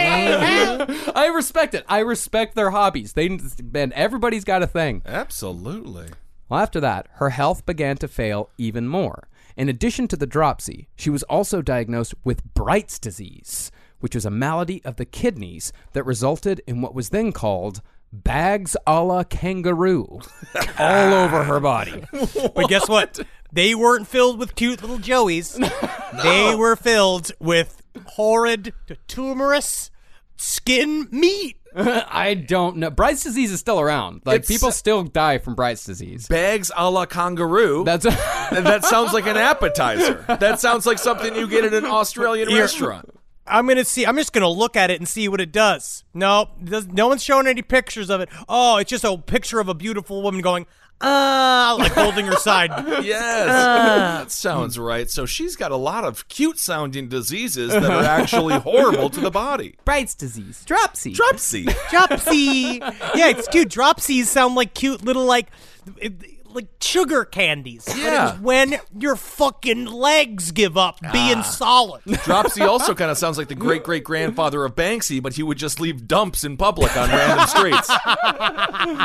Dropsy strikes again. In other words, it was all starting to fall apart. Damn. So anyone in her corner anymore? Uh, kind of, sort of. Yeah, I mean, there's still plenty of theosophists that are still in her corner. And Okay. Olcott's not out of her corner. Like, Alcott still prizes her as a friend, still prizes her as a teacher, but she's no longer infallible. I see. Like, uh, she has, like, it's, you know, it, he's a pastor who's lost his faith. Gotcha. essentially. Oh my god, I just finally found a picture of it. And you're just your eye you look like your face turns into a big clit. oh no, your eyeballs That's your professional medical bugs. opinion. This show is sponsored by BetterHelp. It says here I have to talk about something I need to get off my chest, and I guess I can share it here. I, I eat mayonnaise for fun. It's a hobby of mine. and it's an addiction. And it's a daily weight on my life. How much I need whipped egg whites and oil crammed into my veins as soon as I wake up. And a lot of people carry around a lot of different stressors, big and small. Some people are presidents, some people are soldiers, some people have to eat mayonnaise, especially with hard boiled eggs, which is what I eat for lunch. But I guess I should share that in therapy because therapy is a safe place to get things off your chest and to figure out how to work through whatever's weighing you down. And what I do is I just add eggs if I have mayonnaise left over. I just continue to add the eggs. But if you're thinking of starting therapy, give BetterHelp a try. I hope they can help me. My God. I hope they can help me. Get it off your chest with BetterHelp. Visit betterhelp.com slash lastpod today to get 10% off your first month. That's BetterHelp! H-E-L-P dot com slash lastpod. Ah, Jules. Oh, Jules. Make a wife smile today. The road to getting engaged can be long and full of memories and pitfalls and landmines. Or it can be short and thrilling, like a roller coaster on the way to the police department. But the road to finding the perfect engagement ring is a straightforward path every time. All you've got to do is head over to BlueNile.com and they're going to ship them rocks straight to your wife's new fingers. On BlueNile.com, you can create a bigger, more brilliant piece than you can imagine at a price you won't find at a traditional jeweler. Blue Nile is the original online jeweler since 1999. That's present time to me. Their diamond price guarantee means that in most cases they can meet or beat a competitor's price on a comparable diamond. I know when I got my wife a beautiful Blue Nile necklace, the first thing she did was, What did you do?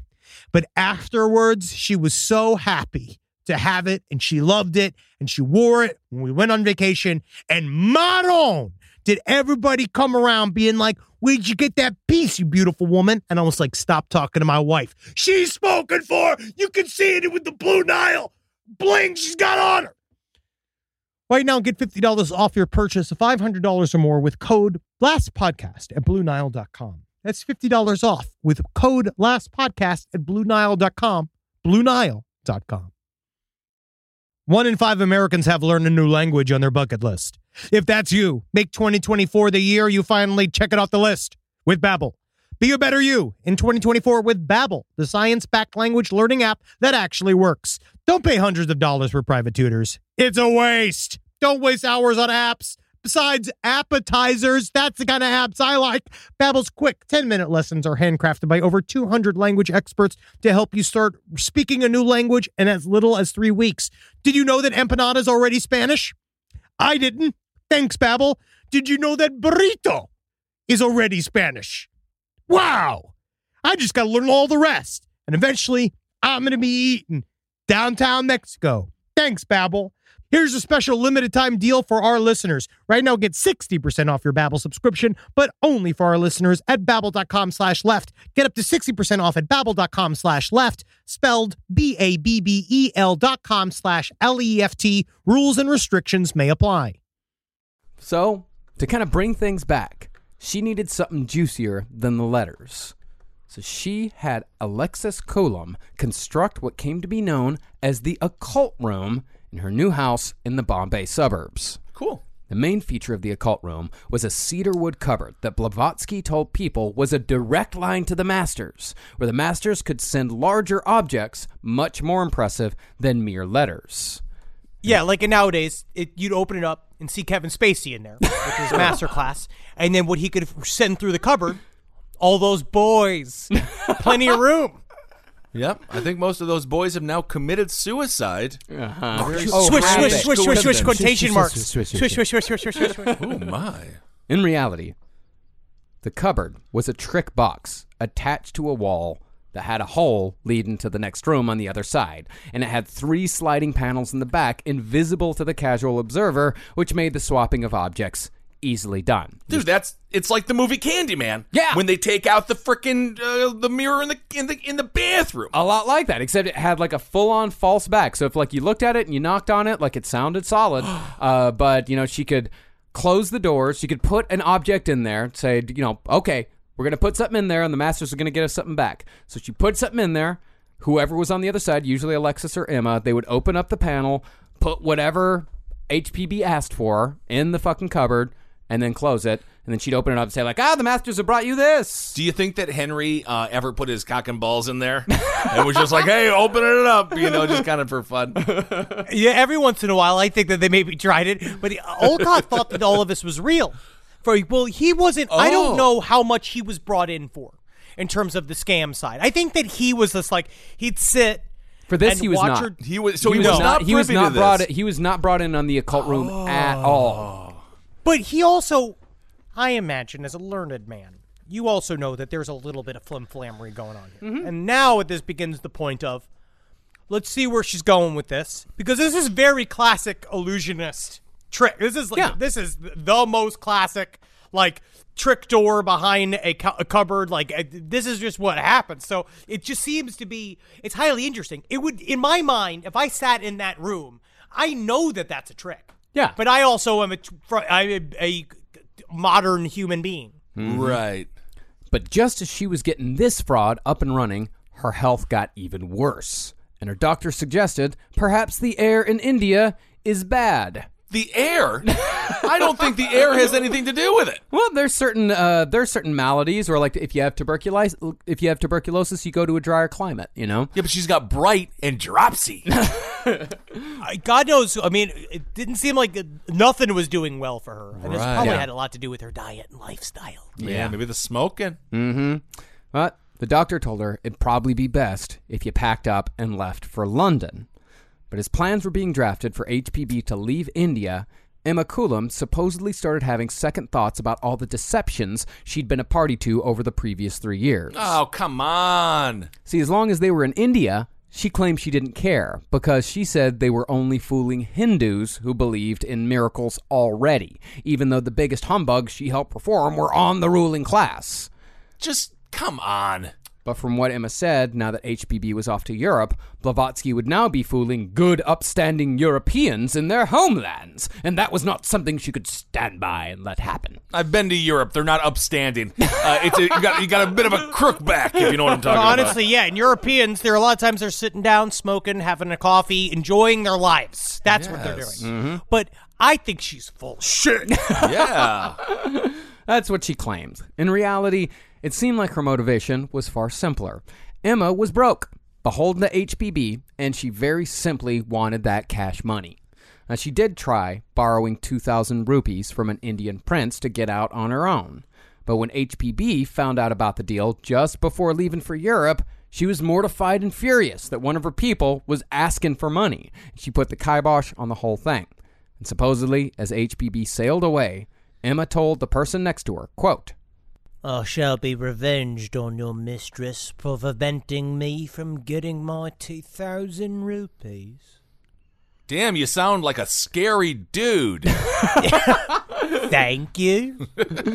but I, you know, because that's the thing. If HPB, if she just wasn't such a controlling person, mm-hmm. if she had just let her go and been like, okay, you want to go? Go because you got to keep things copacetic, especially if she's a part of the fraud. If she's the main Right. thread of the fraud, you need to keep her in play and figure out how to do that. But HPB, she wanted it. She wanted all of it too much. She wanted her cake and to eat it too. Yes. She wanted the bakery and she wanted all the flour. right. That's one of HPB's biggest problems is that she always wants it both ways.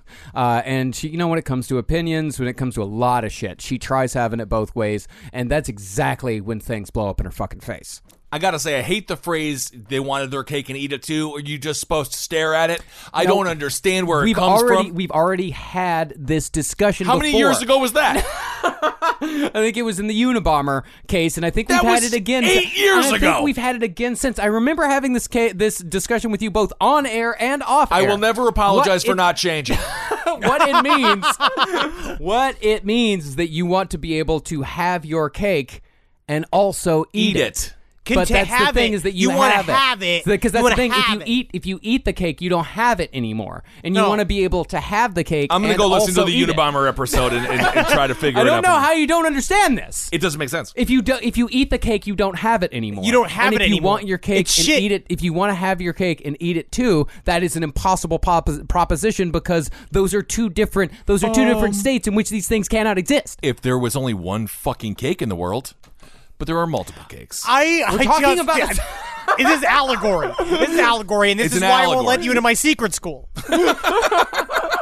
You are abominably literal, my friend. Hey, all right. You flap all dude. right. I got it. I get it. People like cake. Now Blavatsky, not so smartly, left. In, I'm letting it go.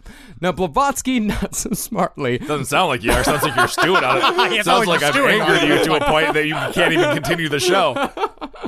Now, Blavatsky, not so smartly, left India without instructing Emma and Alexis to tear down the fraudulent apparati. Ooh. It was a bad move. And hmm. Emma soon revealed to the Board of Control left in charge that Blavatsky was a fraud, and her next stop was the newspapers. Damn. Now, they did attempt to pay her off with the exact same amount HPB had prevented her from borrowing. But by this time, it was a matter of revenge.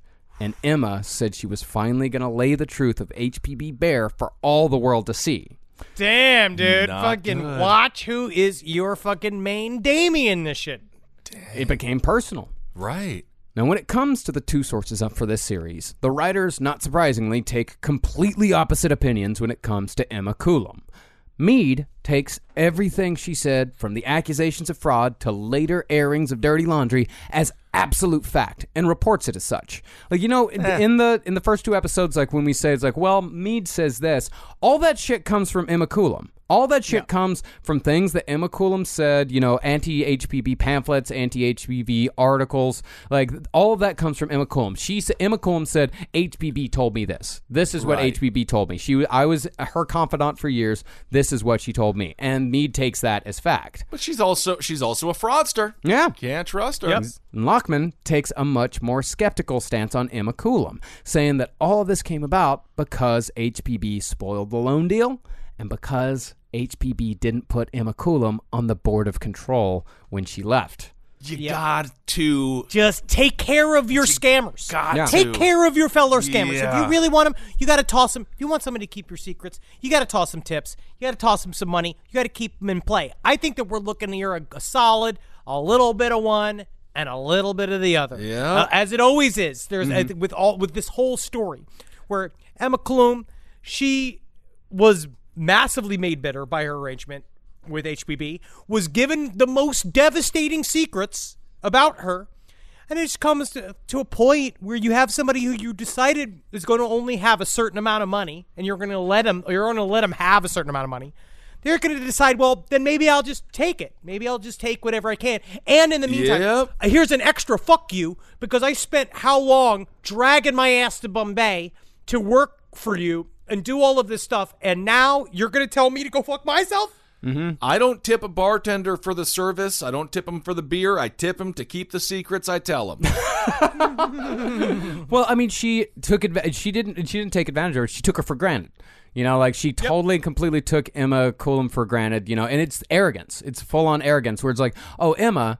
Emma's not going to say anything about me. Emma's not going to take me down. It's just Emma, pure- Emma's just a yeah. I'm too powerful. Ah. Emma is my servant. She does what I need to do. All of this is in the service of the of the masters and the and, and the message. It's not about these paltry little tricks. How do I? That's what the Sikhs told me that all of this stuff is paltry tricks. So who gives a fuck if I just make it up? I will make it up because in the end, the message is what's supposed to matter. But unfortunately, we live in the real world. I know that, Yeah. that we we want to believe that we live in a world of shadows. That uh, that none of this is real, and that our world is a a construct of various consciousness, maybe with the all-knowing beingness behind us. But besides that, if that, but until you get to there, you could still get your ass fucking sued. yeah, yeah.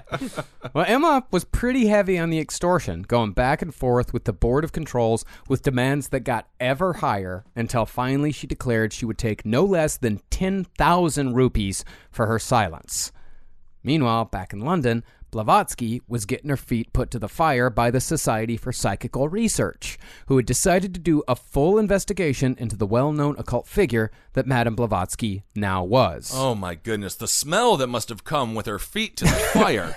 The- I mean, these were the people. Like these were the these were the guys that were uh, they were the finest occult minds of their time, the finest researchers. This is when you know the paranormal was starting to go into science a little bit, where it's starting to be a little bit like let's look at the paranormal from a scientific perspective and see if we can figure something out. Not necessarily saying like all this stuff is real. Like let's see what let's look at this scientifically and see what we can figure out. And Madame Blavatsky was top on their fucking list. It was like she makes a lot of claims. A lot of people are making a lot of claims. Let's see what this woman's all about. Hmm. And when Olcott was questioned, he was pretty open about everything. He told him about the Masters. He told him about all of his fucking dealings with the Masters. He told him about all of her powers. what is he doing? Well, because his whole thing is that to him it was kind of real. Yeah. He saw all this other shit. So he wasn't really in on the other side, as far as we know. He wasn't a part of all the planning. So in his mind, he ah. saw a bunch of shit. And he's like, no, I want to tell everybody the pu- about the purity of the word. And it was fucking too late, man. She needed was- her. She needed a Kato Kaelin in her corner, and she didn't have one. Well, no, I mean, Olcott. I thought was I, I think Olcott was doing the right thing. So Like, he was. oh, he believed all of that was believed it. true. He believed all it was true. He did not tell them ah. about her fraud. Like he's talking about, like, yeah, you guys, like, if we get the Society for Psychical Research on our side, then we're gonna be in the money. Like, n- at least respect wise. Like we're gonna be like we're gonna get the respect we deserve. People are gonna believe us finally. But him being so open pissed Blavatsky off so much that while she was in the middle of berating him around hour four, he said, quote, What do you want me to do? Do you want me to commit suicide? What? she got pretty angry with him. She she destroyed him. She went right at him and just ripped him a new one. Just go back to your kids. Just go back to New York. Go back and hang out with the kids. See if see if you can apologize a bit. Well, Blavatsky was also angry with Alfred Sinnett because he had gone off on his own and published two books talking about the masters by name in such a casual way that, in her words, nowadays people call their dogs and cats by the name of Kuthumi. It's a dog's name. It is a it is a fun name. Coot. Coot is a dog's Coot, name. Get him, Coot. Coot, get off, get off her leg. Coot. Oh, let him No. finish. well, this is, but she. That's where she's a fucking hypocrite.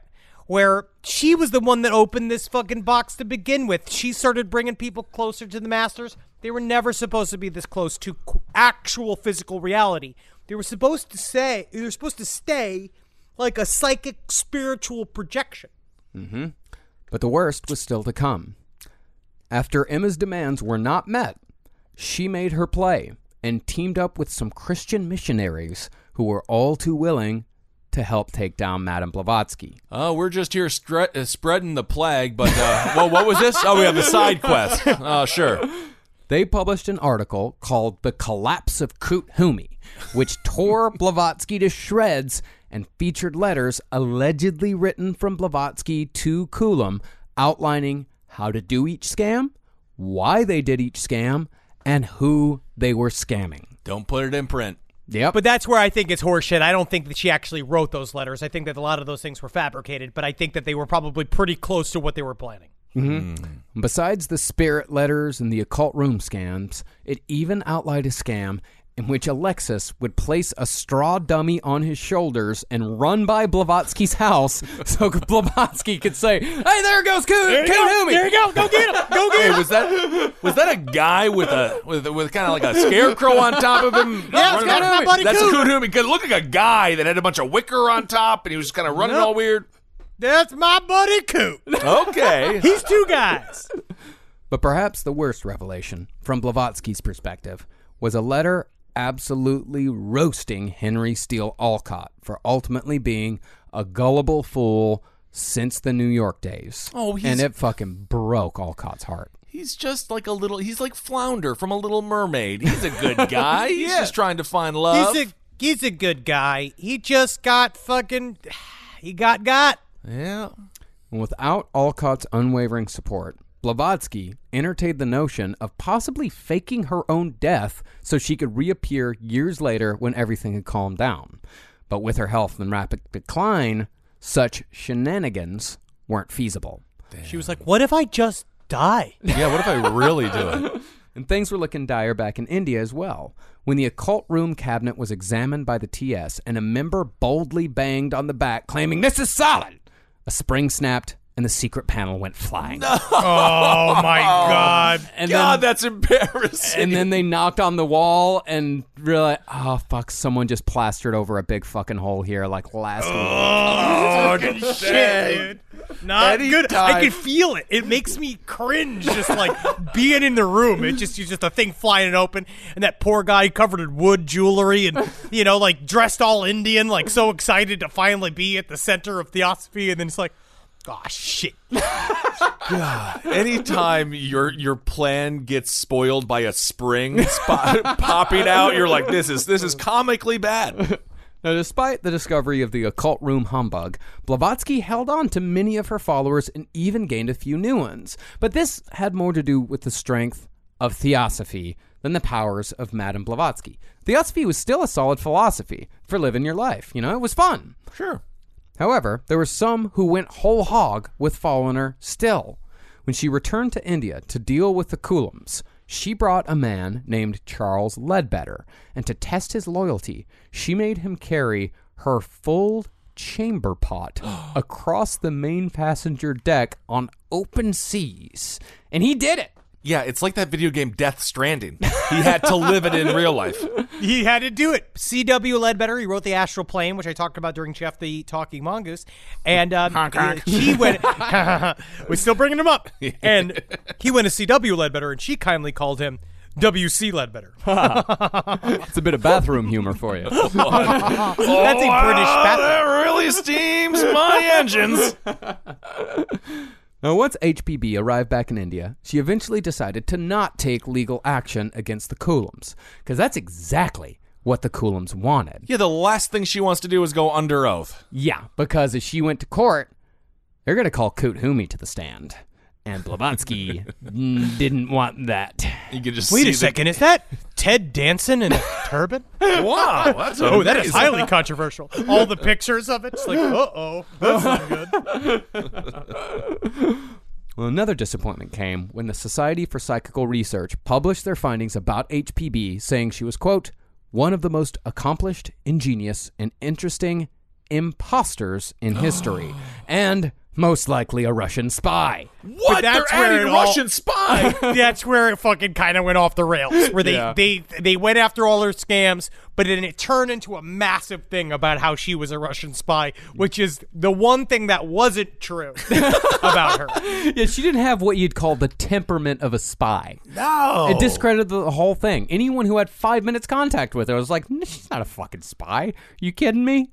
Amazingly, in 1986, over a hundred years later, the Society for Psychical Research issued a retraction on the Madame Blavatsky story, saying that the investigator way back when had used trivial evidence to condemn HPB, and he had ignored all evidence in her favor. But that's the thing is that the uh, Society for Psychical Research did not have the spirit box evidence, nor did they have the spirit letter evidence. No, by then they'll oh, by then all those were destroyed. Okay. Yeah, as soon as the spring uh, popped off of the spirit box, they're like, take it out to the edge of town and fucking burn it. Smart fucking burn idea. it. Get this the fuck out of here. Fix this all this shit. Like literally had to go in, redo the ceiling, redo the walls, being like, this what is just this shit needs to be locked up. Yeah. Where are Yeah. the holy shit, guys?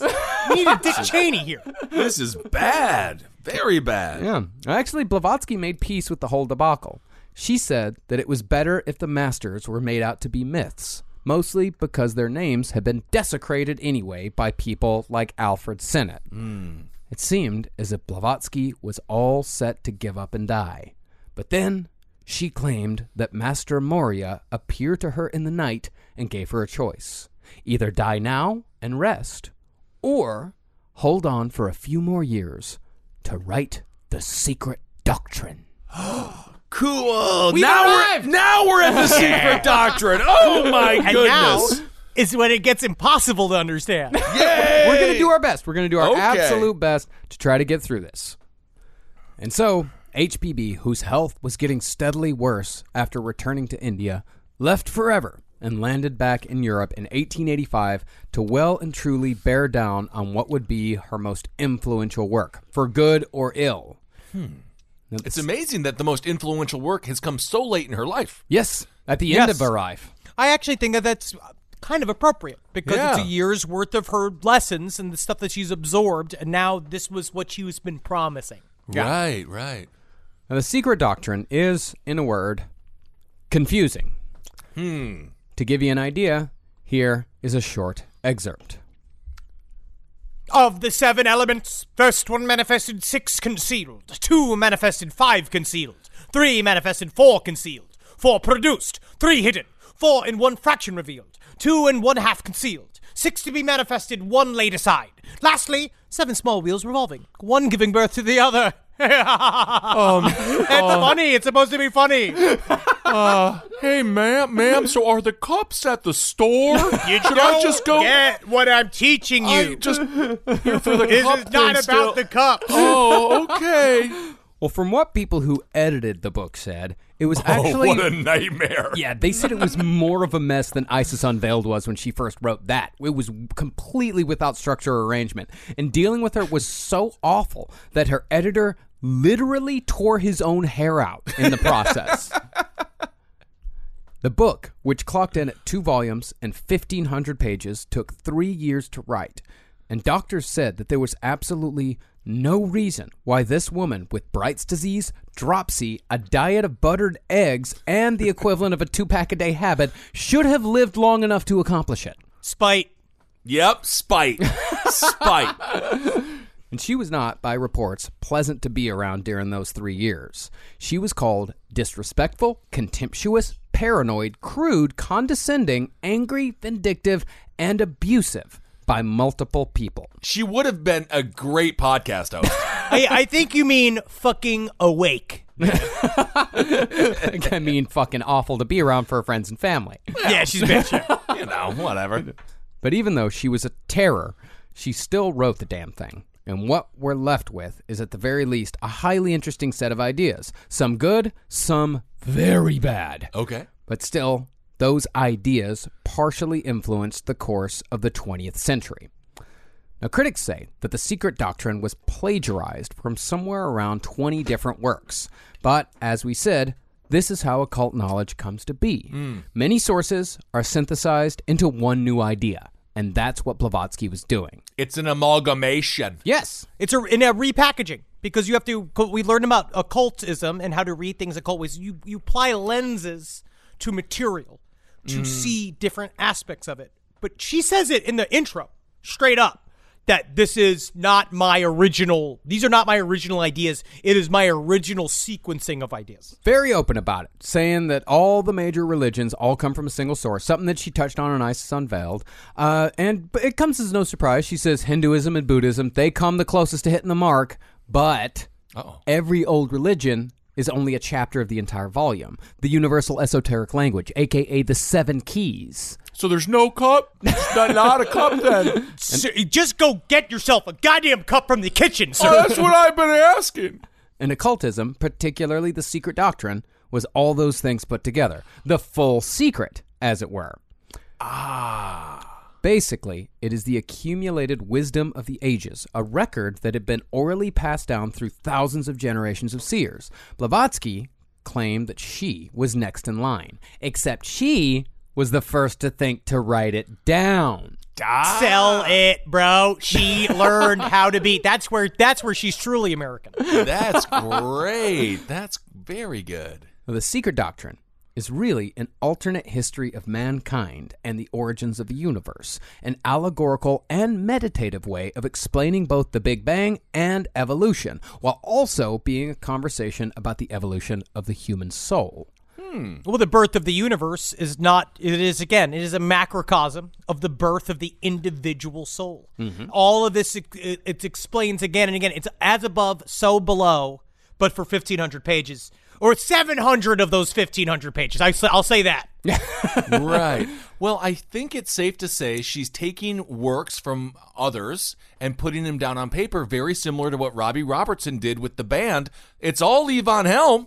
all those stories are Levon stories. Yep. But Robbie wrote them down, and that's why he got all the money. Made him into song. Now, as far as the origins of the universe part goes, it's pretty much incomprehensible. Great. But at the same time, it's also written in such a way that makes everything sound fantastically important. Everything. Here's another example talking about, I think, the starting point of consciousness. I think that's what this is about. It is the root that never dies, the three tongued flame of the four wicks. The wicks are the sparks that draw from the three tongued flame shot out by the seven, their flame. The beams and sparks of one moon reflected in the running waves of all the rivers of the earth. It sounds cool. And that, folks, is It- how yeah. you make a pipe bomb. But they, she talks about, I mean, the, the eternal spark is a thing that comes up quite a bit.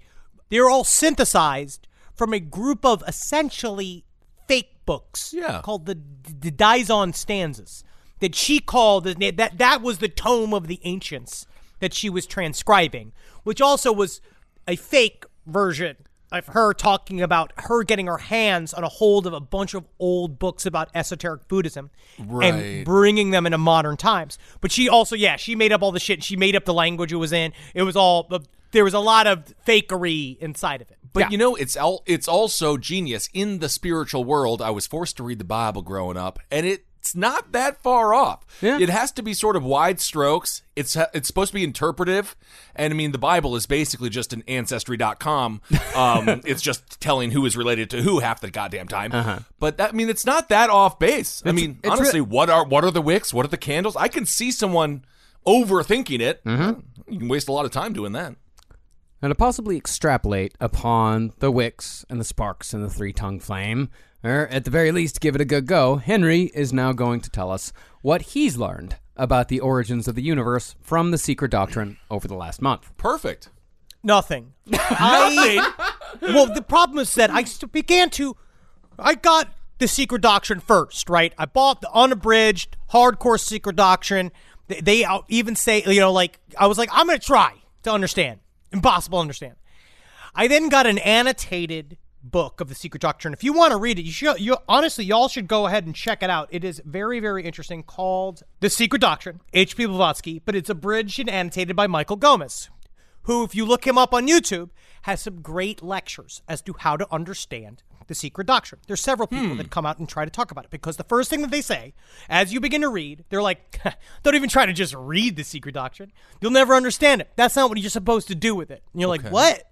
but it's a book. And they're like, no, you see, but you need a teacher, you need a guide. And that each section can take years to begin to wrap your mind around, right? Very, very difficult.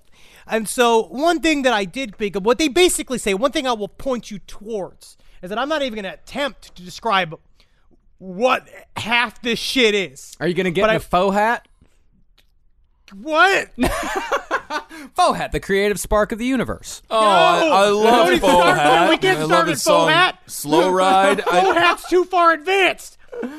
It's too far advanced. You'll go mad.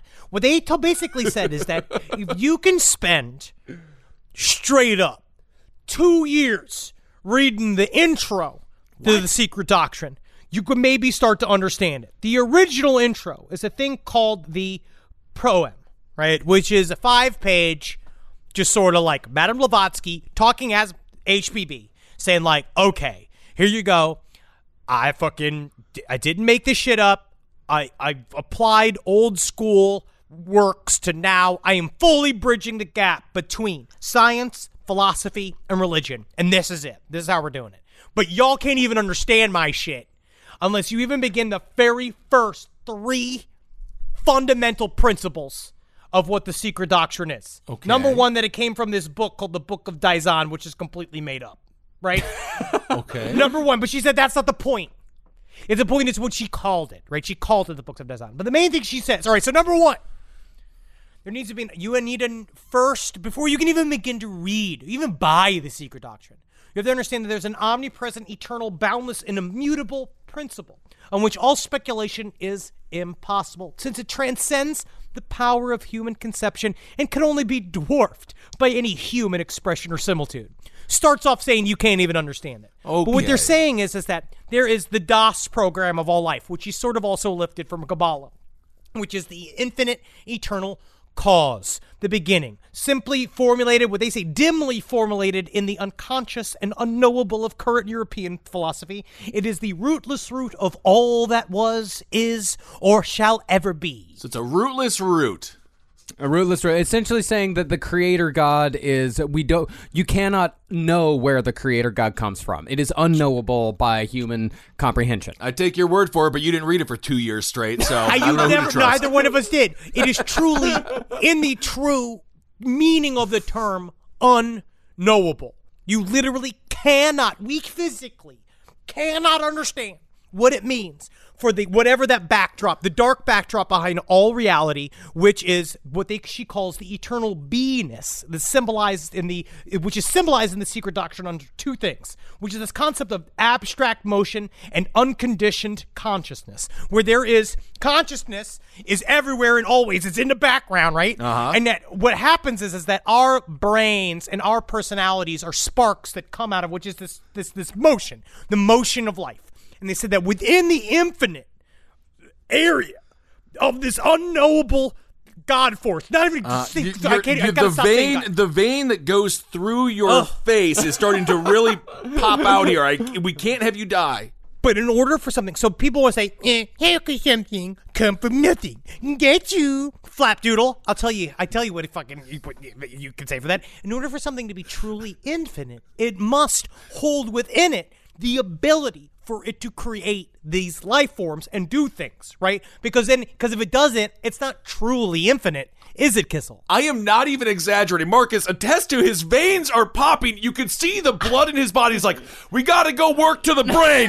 He's trying to gotta think to- about Blavatsky. We got to get to the brain This is the ASAP. closest I got. I've been rereading the same five pages for several days now. Yeah. To try to fold it back in. All right. The, the next thing that you have to understand, even begin to understand, before you can even try to read the secret doctrine, is the eternity of the universe in toto as a boundless plane, periodically the playground of numberless universes incessantly manifesting and disappearing, called the manifesting stars and the sparks of eternity. Basically saying universes are as impermanent as we are. They pop up and they go away all the time. We're constantly in a state of ebb and flow. Things rise and fall. Always. There's always a beginning and there is always an end, but those beginnings and ends are they're infinite and they happen again and again and again. So you All say right. beginning and ends and on our time period, we we are born and then we die. That's to us our the entire universe. Imagine that, but the entire universe is doing it again and again and again and again. I get that. I Time mean, time is a flat circle. I've heard that before. No, I understand that. That's very good. And that the other thing is that the number three, the fundamental identity of all souls within the university or universal oversoul, the latter being an aspect of the unknown root, is that we all come from one big happy sky family in the sky that doesn't exist. It is the we come from the beingness, and that's where that is the the final. That's like That's the, pla- that's, oh. that's well, the place I- you want to be. I, I- I think part of what it is is that you know, like talking about the unknowable and all that. You know, a part of this is start is trying to explain like the Big Bang. What came before the Big Bang? What was there before the Big Bang? I don't know. Nobody knows. Nobody can Goop. ever know what came before the Big Bang. It is unknowable by definition to know what came before. What was it when there was nothing? Was Well- there something or was there nothing? Or is nothing nothing? You know, that's the thing. Is nothing nothing? If nothing is nothing, then is nothing also something? time's illusion, bro. So this, the unknown known, similar to what Donald Rumsfeld uh, said for to explain his war crimes. No, Yes. well, there are known knowns and basically unknown knowns. unknown knowns. It's it's under it's one sort of explanation, of kind of like the, the Kabbalah creation story, but also this this idea that like the beingness, this unknowable God, this, this unknowable force, whatever the hell it is. The, I'm not even going to say force. It's like we are all in it, and, and and it's behind us, and it's in front of us at all times. All that bullshit, like that. We are like that. We come from the same stuff and have the same abilities to create and uh, and destroy and and just be uh, You know? I actually, I mean, I think it makes more sense than Xenu. I think, I think it's, I think it makes it's more easy to understand than Scientology. that's- is bizarre. That's it is the easier to first five. understand than Scientology. It's legitimately the first five pages. Yeah. And so that is the rest of it. That's the first. So the first half, right? That's the first chunk, which is what they call it, is the cosmogenesis, which is the explan. It's uh, the stanzas and her descri- uh, s- describing the stanzas and her explaining the stanzas, saying how this ancient knowledge is what's spelling out the in the long form the very beginning of the the idea, the concept of an unknowable universe. All right, I think we've got a, a taste of it for sure. It's definitely a taste of it. And the difference between like this and say Scientology, you know, another religion that has a nonsense sort of uh, book to it, you know, Dianetics, all that shit. Uh, the reason why Dianetics doesn't make any sense is because L. Ron Hubbard wanted you to keep paying so you could eventually understand it. It's dangling knowledge in front of you, right. and it just keeps pulling away from you. It's like, well, if you get if you get to the next level, then you'll understand it, and if you get to the next level, then you'll. And then, the, but the levels never end. With Madame Blavatsky, there is no levels. Theosophy was not a money making scheme. It was not a money making venture. Right. No, it was a money losing scheme.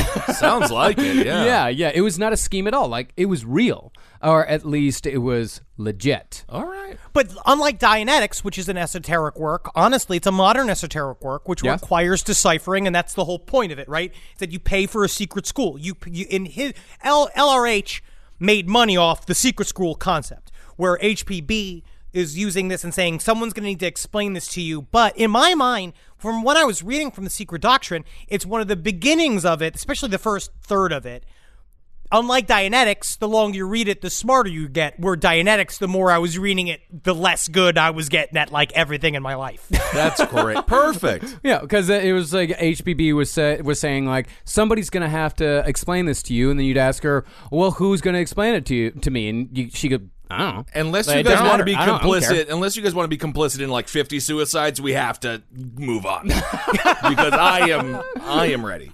Oh Jesus! Okay. Jesus Christ. I am confused. I am like I get I it, and then I honestly- don't get it. I feel like I'm aging faster. I don't know what's going on.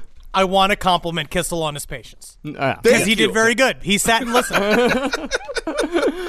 so now that we've got the origins of the universe covered, at least the best we can, let's move on to what the secret doctrine is best known for: the root races. Dude, we're like a third of the way through this. No, I am well aware. no, I know, dude. This is where it, and this is where it gets controversial. Yes, this is where it gets very controversial. Push put put it on the mm. gas. Now, despite how it sounds, this idea does not necessarily have to do with race as we think of it, at least not entirely. Blavatsky mostly uses the term race to mean something closer to evolutionary levels, like if we were to refer to Australopithecus afarensis and other pre-human species as previous races to our current existence as Homo sapiens. Got it? Got it. See, when Blavatsky is using the term root, she's saying that humanity, as it is now, is not in its final form. We are currently, and have always been, growing into our ultimate state, and hence, life is still in the root phase. Hmm.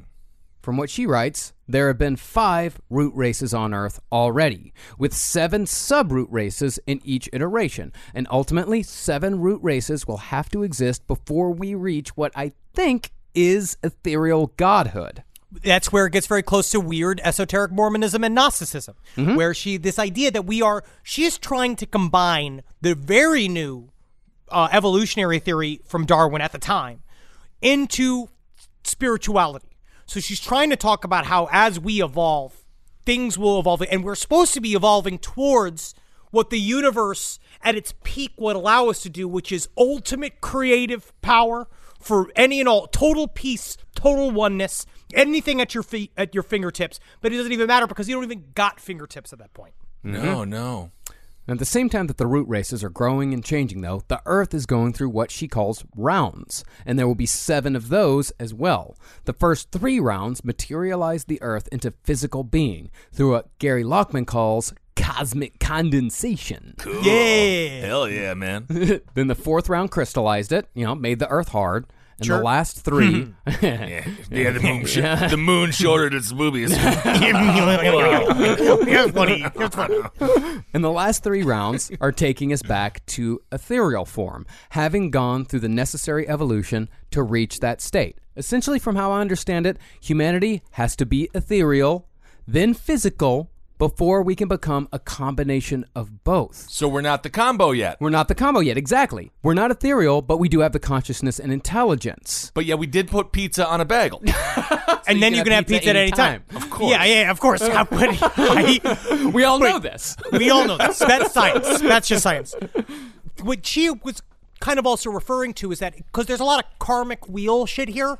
So mm-hmm. you're supposed to, we were supposed to, as a species, learn a certain amount of lessons as just ethereal bodies, right? And then we learn those lessons, according to her, we did, and evolved to acquire bodies, which is what they talk about, like the idea that each one of our personalities was made willfully. We have to go through a, a many layers of reality to become physical creatures. And then now we're supposed to be learning lessons about physical nature, about the hmm. idea of attachment, of desire, all of these things. And then once we shit all those out, then we could start to become ethereal again. So we have to shit out the desire and attachment, Yeah. and then Yep. we become ethereal. Yeah. I got it. During each round, a different race is created to reach the ultimate goal of being ethereal.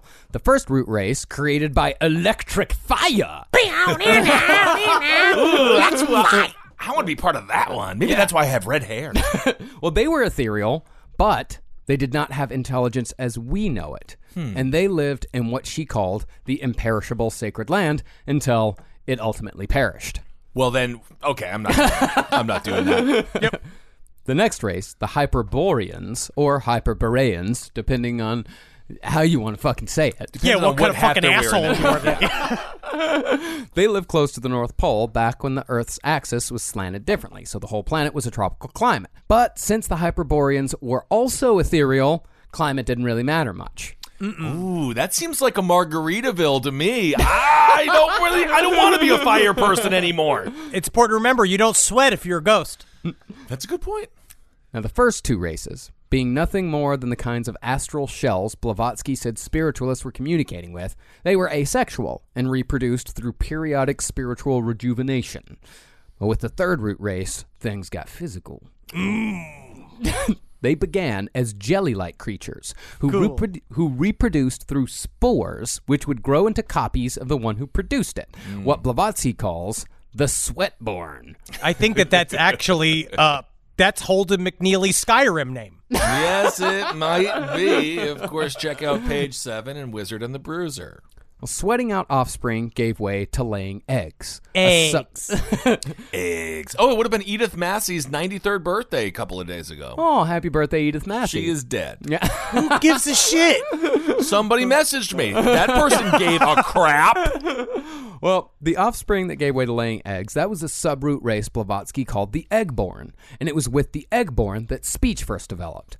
From there, the third root race became giants. Oh, Yeah, that's yay! Lemurian. Yay! Yeah, they I am Henry res- Zebrowski of the Eggbone. That's what exciting. Yeah, they all resided in the continent of Lemur- Lemuria. you know, Cool. which we fully covered on a previous episode. Yes. According to Blavatsky, Lemuria became Australia and Easter Island, and the gigantic stone heads on Easter Island are representations of the giant subrace of the third root race. That was just them setting up bocce ball. See, each root race has seven subraces, and each subrace has to evolve to the next level before the following root race can take hold. Ah.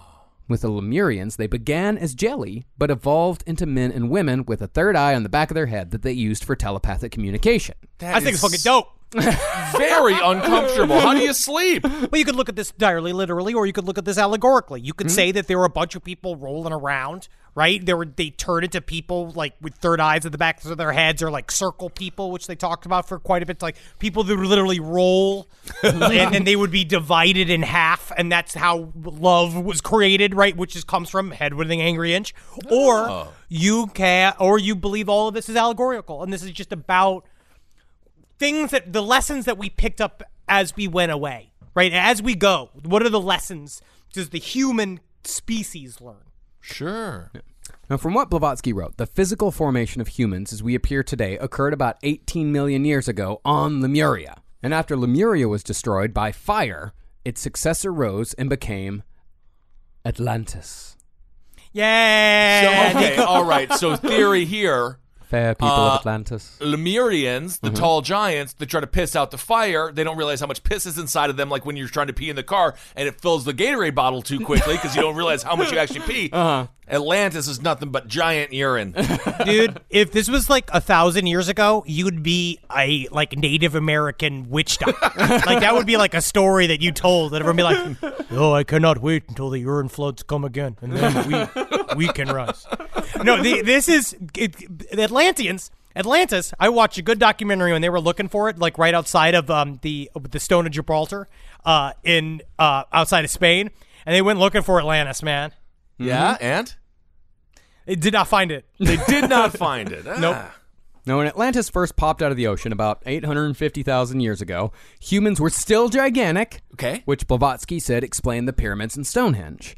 But once Atlanteans got to be between six and seven feet on average, they mastered both mechanical flight and electricity. The Atlanteans were highly developed. They also had the psychic powers that were present in the Lemurians. But after the Atlanteans dabbled in black magic, Atlantis sunk, and the remaining Atlanteans settled in Egypt and the Americas. Ah, it wasn't underwater the whole time. Not the whole, no no no it's no it's not like Aquaman. Ah, okay. No, but they also black magic was possibly code for nuclear weapons, and that they blew themselves into oblivion. But Hmm. there's not a there's just like not a lot of proof. Yeah. Well, thank God we're never going to do that. Yeah. There's no way that's going to happen to us. Boy, howdy. Yeah. No way. We Every- certainly have more sense than that. Our Yep, leaders everything are is in responsible hands. Yep, yep, yes, indeed. We also lost our psychic powers because the Atlanteans had degenerated into phallicism and sexual worship of their own bodies, and their preoccupation with the flesh is what lost us our telepathic third eye. Uh, I'm fine with it. Just for aesthetics. I don't need Yeah. the eye in the back of my head. It'd be cool. I guess. Uh, you have to sleep on your side. Well, no, the eye in the back of your head is all. i- It's not necessarily like an actual eye that you see through. That's the eye that you telepathically telepathically communicate. so with. it's not like Katey Sagal in in in Futurama. No, it's not her character. It's not in a that? cyclops. No. Well, there were cyclopses at one point, but When are they going they to be still brought have- up? well, they still got two eyes in the front of their head, but they've also got the third eye in the back of their head. You know what, man? I'm just so happy now that you have self-parking cars when you're It's trying to. it's symbolic. yes. Oh, I see. I get it now. Hmm. However, Atlantis was not destroyed because of their depravity or because they had become deeply sinful. Rather, it was destroyed because it was simply their turn. They had evolved to the end of their round, and so Atlantis had to go. Well, that's not a good message. Then you can do whatever you want if it's just about being ebbs and done. flows. Yeah, dude, that ebbs and flows. Things come and go. Every civilizations rise and fall. We are supposed to learn a certain set of lessons. Expiration date comes up. Sometimes you just sink into the fucking ocean. Yeah. How you doing at Civ Five, by the way? You still playing? I'm playing Civ Six. Well, I, I've been moved. I moved to platform gaming. We're gonna get into this. I can't. I can't do this right now. All right. But as each round went, man developed. In the first two and a half rounds, man was said to be an animal intellectually, but midway through the third, we developed human intelligence. It was physical being first, then human intelligence. We developed even further for the fourth round. And finally, the stage was set for the fifth and current race, of which we are all a part of. That is the infamously named Aryan race. Yay! All right. And here's where things have gotten a wee bit muddled over the years. Okay. Now, when we hear the word Aryan, we usually think of two things white supremacy and Nazis. But that wasn't at all what Blavatsky was trying to say. Really, all Blavatsky was saying was that the Aryans were the current iteration of mankind, and more specifically, we're all a part of the fifth subrace of the Aryan race. But A- again, Aryan doesn't necessarily mean better, it just simply means next. But how are we better now without uh, the third eye? I just told you, it's uh, it's not necessarily better, But it's so just it's just next. it's just okay. It's It- just next. These So are this the is not lessons. in order. Yeah, these are is- the lessons we need to learn now. They used they, they used the third eye for the lessons that they were supposed to learn then. Now okay. we have bush hair, and we're supposed to learn oh. something with those lessons. I'm not certain what the difference is. between the Aryans, but the Aryans look like us, and we're supposed to learn how to live. I think in my mind, it's almost like telepathy, and they talk a little bit about this. It used to be it, certain people who write about consciousness is that early man used to be more telepathic, right? We used to talk with each other more often with either something like instinct in our brains, and also our brains were bicameral. So at some point, our subconscious and our conscious were literally separate. And so where maybe one of the concepts of God came from is that when we thought of things, we literally might they don't know for sure, but we might have heard an actual voice coming inside of our brain as if we were talking to someone else, right? The man, and then the over man time with two the- brains. Yes, but at some point those things came together. So what if we're not supposed to be directly telepathic anymore, but we're supposed to learn how to have empathy and understanding without being necessarily mentally connected to each other, but to be able to just intellectually understand that we are all one being and that we should be able to get along just because I and I don't have to do it just because I can know when Kissel has to shit before he has to shit. All right. Well, Blavatsky said that the sixth subroot race would take hold here in America, and current theosophists have an interesting theory about this. From what theosophists like Michael Gomes say, Blavatsky was alluding to the melting pot of America. Essentially, America being the place where every nationality and creed and race and religion are all gathered, America will become a massive fuckpot that creates a new race, the American race, the ah. sixth subrace. And they'll be very beautiful.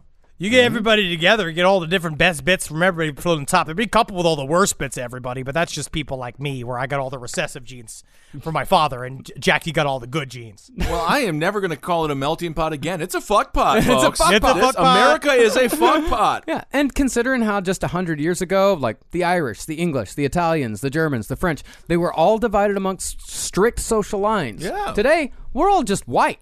You know, there True. there's no there's no lines anymore, at least in that respect. In So, that uh, respect, in in that that one- respect. Well, working Yeah, on yeah. it. Work in, we'll say work in progress. Work in progress. Work in progress. A lot of work to do, but Now, admittedly, Blavatsky did have some dumb shit 1880s opinions about race as we think of it. But she also wrote that dividing humanity into superior and inferior races was a fallacy, saying further that if the whole of Europe were to be destroyed in 1881, any race could and would replace the whites. She she also the theosophical the Theosophical Society was specifically open to everyone. That was the idea. is They wanted a diverse group in there. Well, the, you know, the first command of theosophy is to form the nucleus of a universal brotherhood of humanity without distinction of race, creed, sex, caste, or color. Can't really get any clearer than that. Mhm, they will judge you by your feet, though. They will. Essentially, I think Blavatsky was trying to have it both ways. Just like she was trying to have it both ways by talking shit about women in the Mahatma letters while also entrusting the Theosophical Society, her occult baby, to women. she was trying to have her cake and eat it, eat it too. Now you're forced to say it. Yeah, now yeah. you get it. Blavatsky also wrote that it will be the American race, all the colors mixed together, that takes humanity to the next level of consciousness, even if most of us are killed in a cataclysm like the Lemurians and the Atlanteans were. But then we're supposed to, aren't we? If it does happen, that's how it was supposed to go anyway, which is, you know, kind of a fatalistic view about it, but you also have to imagine that nothing's real anyway. But not to worry, because from what Blavatsky wrote, it'll still be 25,000 years until the sixth subrace turns over to the seventh, at which time we will destroy Europe and the entire Aryan race with it. It's not that far off. I, so we Twenty-five gotta, thousand years isn't that? Like I can see it. I can see. Yeah, Like, yeah. Well, we're not gonna we're not gonna see it, but I can see it. I can think about it like that. But I also wonder, at some level, man, oh man, we got to do this for another twenty four thousand years. yeah, we got a long time. No, we got to do it twenty-four thousand nine hundred. I don't know if the American experiment is gonna make it to the year fucking twenty six thousand. well, it's gonna have to. Well, as far as what comes after that, Blavatsky is pretty vague, because after all, it hasn't happened yet, and the secret doctrine is an accumulation of wisdom already passed down with just a small peek into the end of our own current race.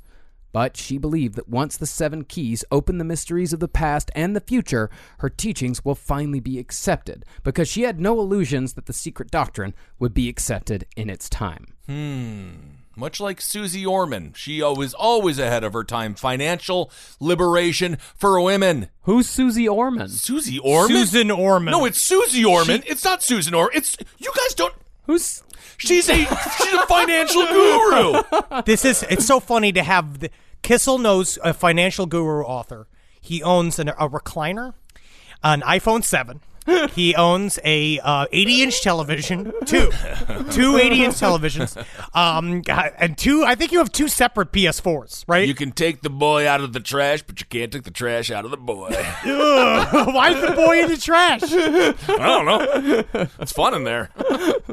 As far as the Nazis go, part of the reason why they were so obsessed with Tibet and the swastika, which is a Buddhist symbol, was because Blavatsky has said that the Aryan race had its origins in East Asia. But the Nazis were working off a perversion of the word Aryan that had been put forth by occultists Guido von List and Jorg Lanz von Liebenfels. Of course, the guy's a race. His name is a racial slur. And they took the word and vague notion and created Ariosophy, which certainly is white supremacist doctrine. However, considering what we know about her, I think it's safe to say that Blavatsky would have rejected Ariosophic and especially Nazi ideas wholesale if she hadn't been long dead by the time they gained popularity. She'd Well, I been mean- dead for like 30 years. She would be fighting with us anyway. She would be with the with the Brits, right? Yeah. Or, She'd or be the with the Russians, or America. Either way, she would not be pro-Nazi. No. I would pray. I would imagine that she would have been up for being killed by the Nazis. I imagine that she'd be the type of person that would end up in a concentration camp at some point. And Madame Blavatsky did die not too long after The Secret Doctrine was published during a particularly bad influenza season in 1891. And her last words were appropriately enigmatic.